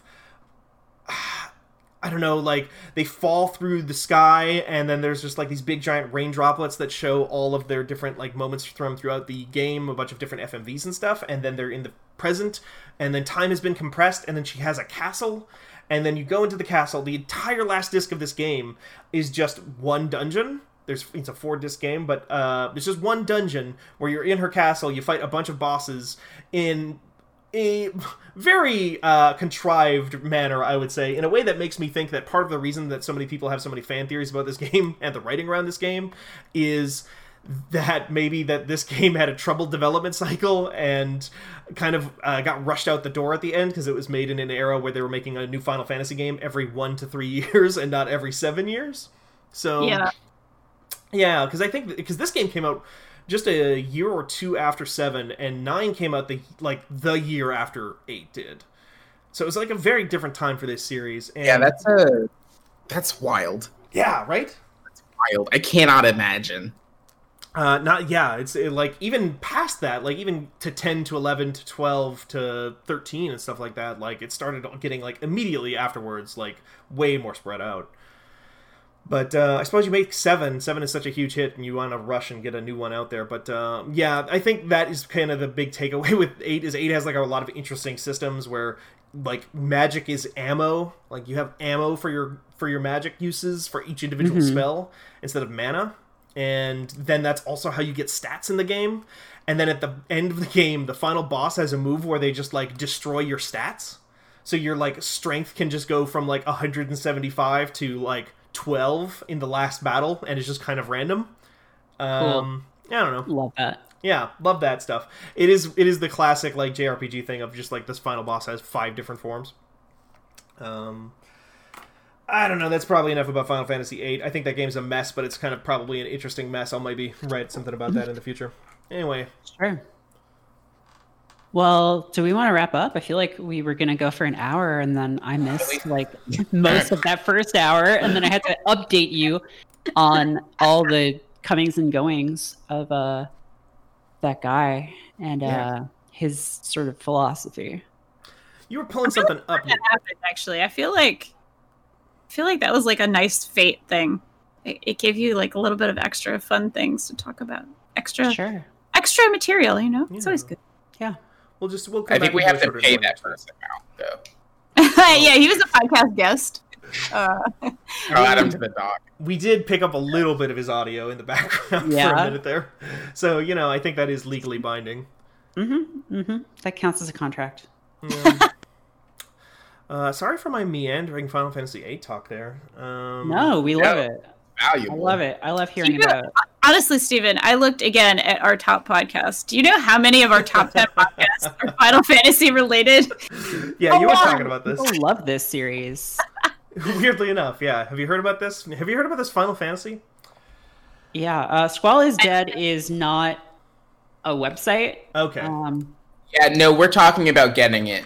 Right yeah, now. oh okay yeah eleven dollars. So we, Only we have a $11. fund just for like joke domain name Joke purchases. Yeah, joke girls. Uh, Uh, the website I was referring to, I've just found out, is Squall's Dead with a contraction in it. I'm the Joker, girl, baby. squallsdead.com. Squall's dead. Except you can't put punctuation into URL, so it Yeah. doesn't just look like multi- plural squalls are dead. Squall S dead. Squall S dead would be a Final Fantasy character name. Uh, there's a big photo of a guy that looks like a Final Fantasy or a Kingdom Hearts, but there's a hole in his face. yeah, that's from Oh, the no. ending. That's from the final cutscene of Final Fantasy VIII, because that's when you compress time. And Squall is like trying to use his love for Rinoa, the main character, to get back into the present day. And there's like a lot of weird shots where he's got like no face, and then he sees her dying in space, and her face gets really fucked up, and he keeps seeing like her, but she's walking towards the screen, but she looks like the lady from The Ring, and it just keeps looping that over and over again with different distortion on her face. That's the ending of this Final Fantasy game, by the way, is just that. Nice. Like a weird montage of that stuff for like 20 minutes in an FMV cutscene. Whoa. It's very odd. It's just an odd game. He, yeah, he gets stabbed through the heart basically with a big giant icicle spear at the end of disc one, and then that never gets addressed again throughout the rest of the game, and that's like the premise for the Squall is Dead theory. Hmm. Uh, he wakes I'm up. glad. He wakes up with no wound, and he's like, "There's no wound," and then they never explain why there's no wound. Wait. Wouldn't it be there's no weapon? There would be a wound, but no weapon. Why would there Oh, be a I'm so- wound? Why would there not I'm be a so wound? I mean, if you get stabbed, you'd have a wound because that's where your flesh is cut. Yeah. However, there'd be no weapon because the weapon itself, if it's ice, would have melted. Well, yeah, I suppose so. I'm sorry, I brought logic into this, and I apologize, and that was Thank wrong. you for listening to this week's episode. a fan with a Fanbyte podcast. yeah, the Rude Um, Tude Tuesday. Rude, yeah, what's it called? Rude Rude Tuesday. Tude Tuesday. Tuesday. I'm sorry, I brought my Rude. rude tude to Final Fantasy again. I bring bad. it. Hey, I bring my Rude Tude to every podcast. That's why they call me Rudy Rude. Yeah? Yep, everybody does. Thank you for listening to my podcast. And to listening to Fan with that other show that we do sometimes, I guess. This has been episode 65. Uh, you can go to fanbyte.com. slash Amiibo. podcasts. Or or you can go to amiibogazebo.zone. You can still do that, apparently. Yeah, you can still go to amiibogazebo.zone. Uh, apparently, that's a URL that still redirects to fanbyte.com. Uh, you can also go to iTunes, Stitcher, Spotify, wherever you listen to podcasts. Leave us a rating and a review because it juices the algorithm and gives our show into more eyeballs across the world for more people to enjoy. So if you like our show, that helps a lot. Uh, you can uh, follow us on Fanbyte Media at Fanbyte Media on Twitter. And where can people find you, Nikki? You can find me on Twitter at Godsewa, G O D S E W A. How about you, Merritt? I'm on Twitter at Merritt K. And Danielle. I'm Danielle R.I. and I am Steven Strom at at Steven Strom. It's just the it's just the name. It's just the the thing. Uh, thanks everybody for listening. We'll be back again next week. I will be less tired. Hopefully, I will have eaten more food before starting this podcast. I did not have a chance to this time, so that maybe explains some of the you know rude behavior you might say. But No. this is a this has been a joy. So uh, I'll talk to you all next week. Bye. Bye. Keep gaming, gamers. I just want to bring that back. Now's Don't the time. gamers. We haven't done that in a while. Bye. Bye.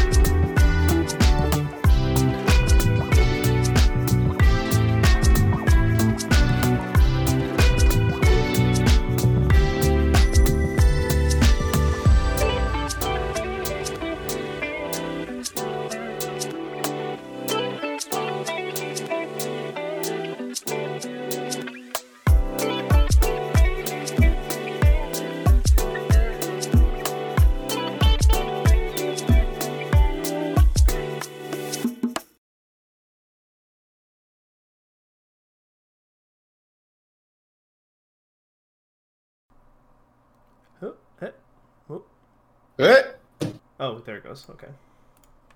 Just trying to make waveforms. Trying to make waves, you know? Trying to Just one of the- them ways. Does Did you know that Golden Boy? Oh no, go ahead. I was just gonna say, does anybody else want to lead us in this week? We haven't done that in a while. Uh, Danielle, take it. Danielle, do it. I mean, I could, but it, it seems like such a such a Steven thing. Uh, d- um, Merritt's definitely done it a few times before. Uh, I'm just, True, true. I can do it. I was just uh, asking uh, if anybody was interested. I'm gonna be. Right I, I don't have like a need. I can always do it if if you want. It just feels like I would feel like an imposter in some level, you know? Well, the last thing we want is more imposter syndrome in this world. So In this, in in this publication specifically. Uh, Um, can someone put the show notes document in the chat? Oh, Four yeah. four four. yes. Let me Well, I can can't get find it. you use the bathroom. grab you that bud. Fan width. Oh, I found it. Never mind, Oh, I got okay. it. I'm sorry. I'll, I'll put it in anyway, cause you know Thank you. why the why the hell not? Never mind. right? No, I'm not. Door's shut. God, what the fuck have I been playing? Yeah, pretty much Drake Hollow. I'm sorry. No, that's fine. I'm so boring. Uh, I didn't get a chance to play anything particularly new either because I spent all weekend beating Final Fantasy VIII, and uh, The Elder Scrolls That's a Online new is a sep- video game. What's that? That's a new video game. Ah, It's a new game from I think I was a sophomore in high school. I mean, yeah, seven just came out, so oh right. So eight is just like you know. It's the future. fresh. Um, it, uh, eight came out in 1999. Danielle. Fall of 99, right? Yeah. Yeah, I was a sophomore in high school. I was four. I, I mean, I was nine years old, so I was like smack down Oh, in the middle. Jesus Christ. Yeah, I know. Right. Oh, just You guys aren't at the point where you have nightmares about your age yet, huh? Guess that's not happening yet. I mean, like about being old or about like No, stuff like, that I've I'm- aged out. I like legitimately wake up in like cold sweats being afraid that I'm 36 and then I'm like, "Oh no, I'm 36." Oh, yeah, no, I haven't. I'm not there yet. I'm having dreams about like high school and my first year of college now. Oh, sure. I mean, I still have those. Yeah. I still have those. Yeah. Yeah, I That's still have the nightmares about like Yeah, sorry, this is nothing. Um No, we can stuff we can talk about on the pod. I know it's all right. It's all right. Uh What the fuck? This What's up? person is a fucking maniac. Oh my god. We just Oh got like no, the what fucking happened? craziest comment Oh, comment.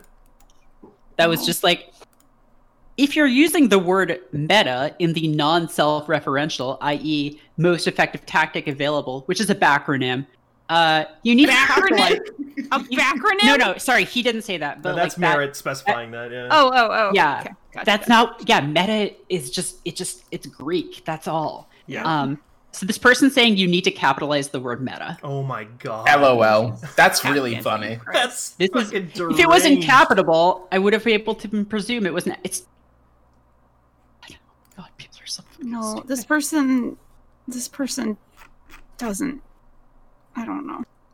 I there are some They don't know things. We get comments just don't. sometimes where I'm I think to myself, "Oh, this is too like off the rails to be real. This has to be a joke." But then I have to remind myself like, "No, that's just how the internet is." Mm-hmm. Yeah, a lot of people are that unhinged. It's true. Mm. They haven't seen their hinges in a while. They're gone. Their hinges are. The door is off the frame. Yeah. They're using Bumble and Tinder, but no, not Hinge. Stupid. Oh god. All right. Hinge Oh, was Dear I- sweet Jesus. Hinge was so unbelievably involved. Um, they ask you so many questions. On that. Yeah. Okay, here's an actual thing that's funny from me being so old. Yeah. There was a dating service in the like early-ish aughts called Lesbotronic. And it was for lesbians. And it was Wait, like really lesbians. Yes. You say? yes. Really? and it was like I swear to God, like a very, very, very involved questionnaire, but it was all like very good, like in jokes about being queer.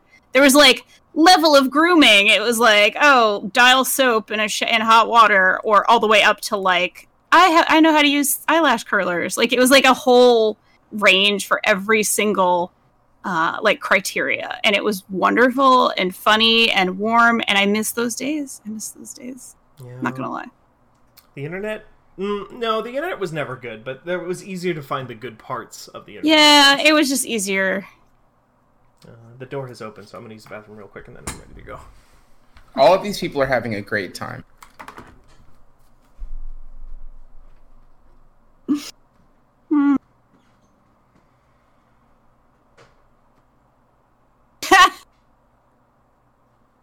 uh, yeah. Wait, it still exists?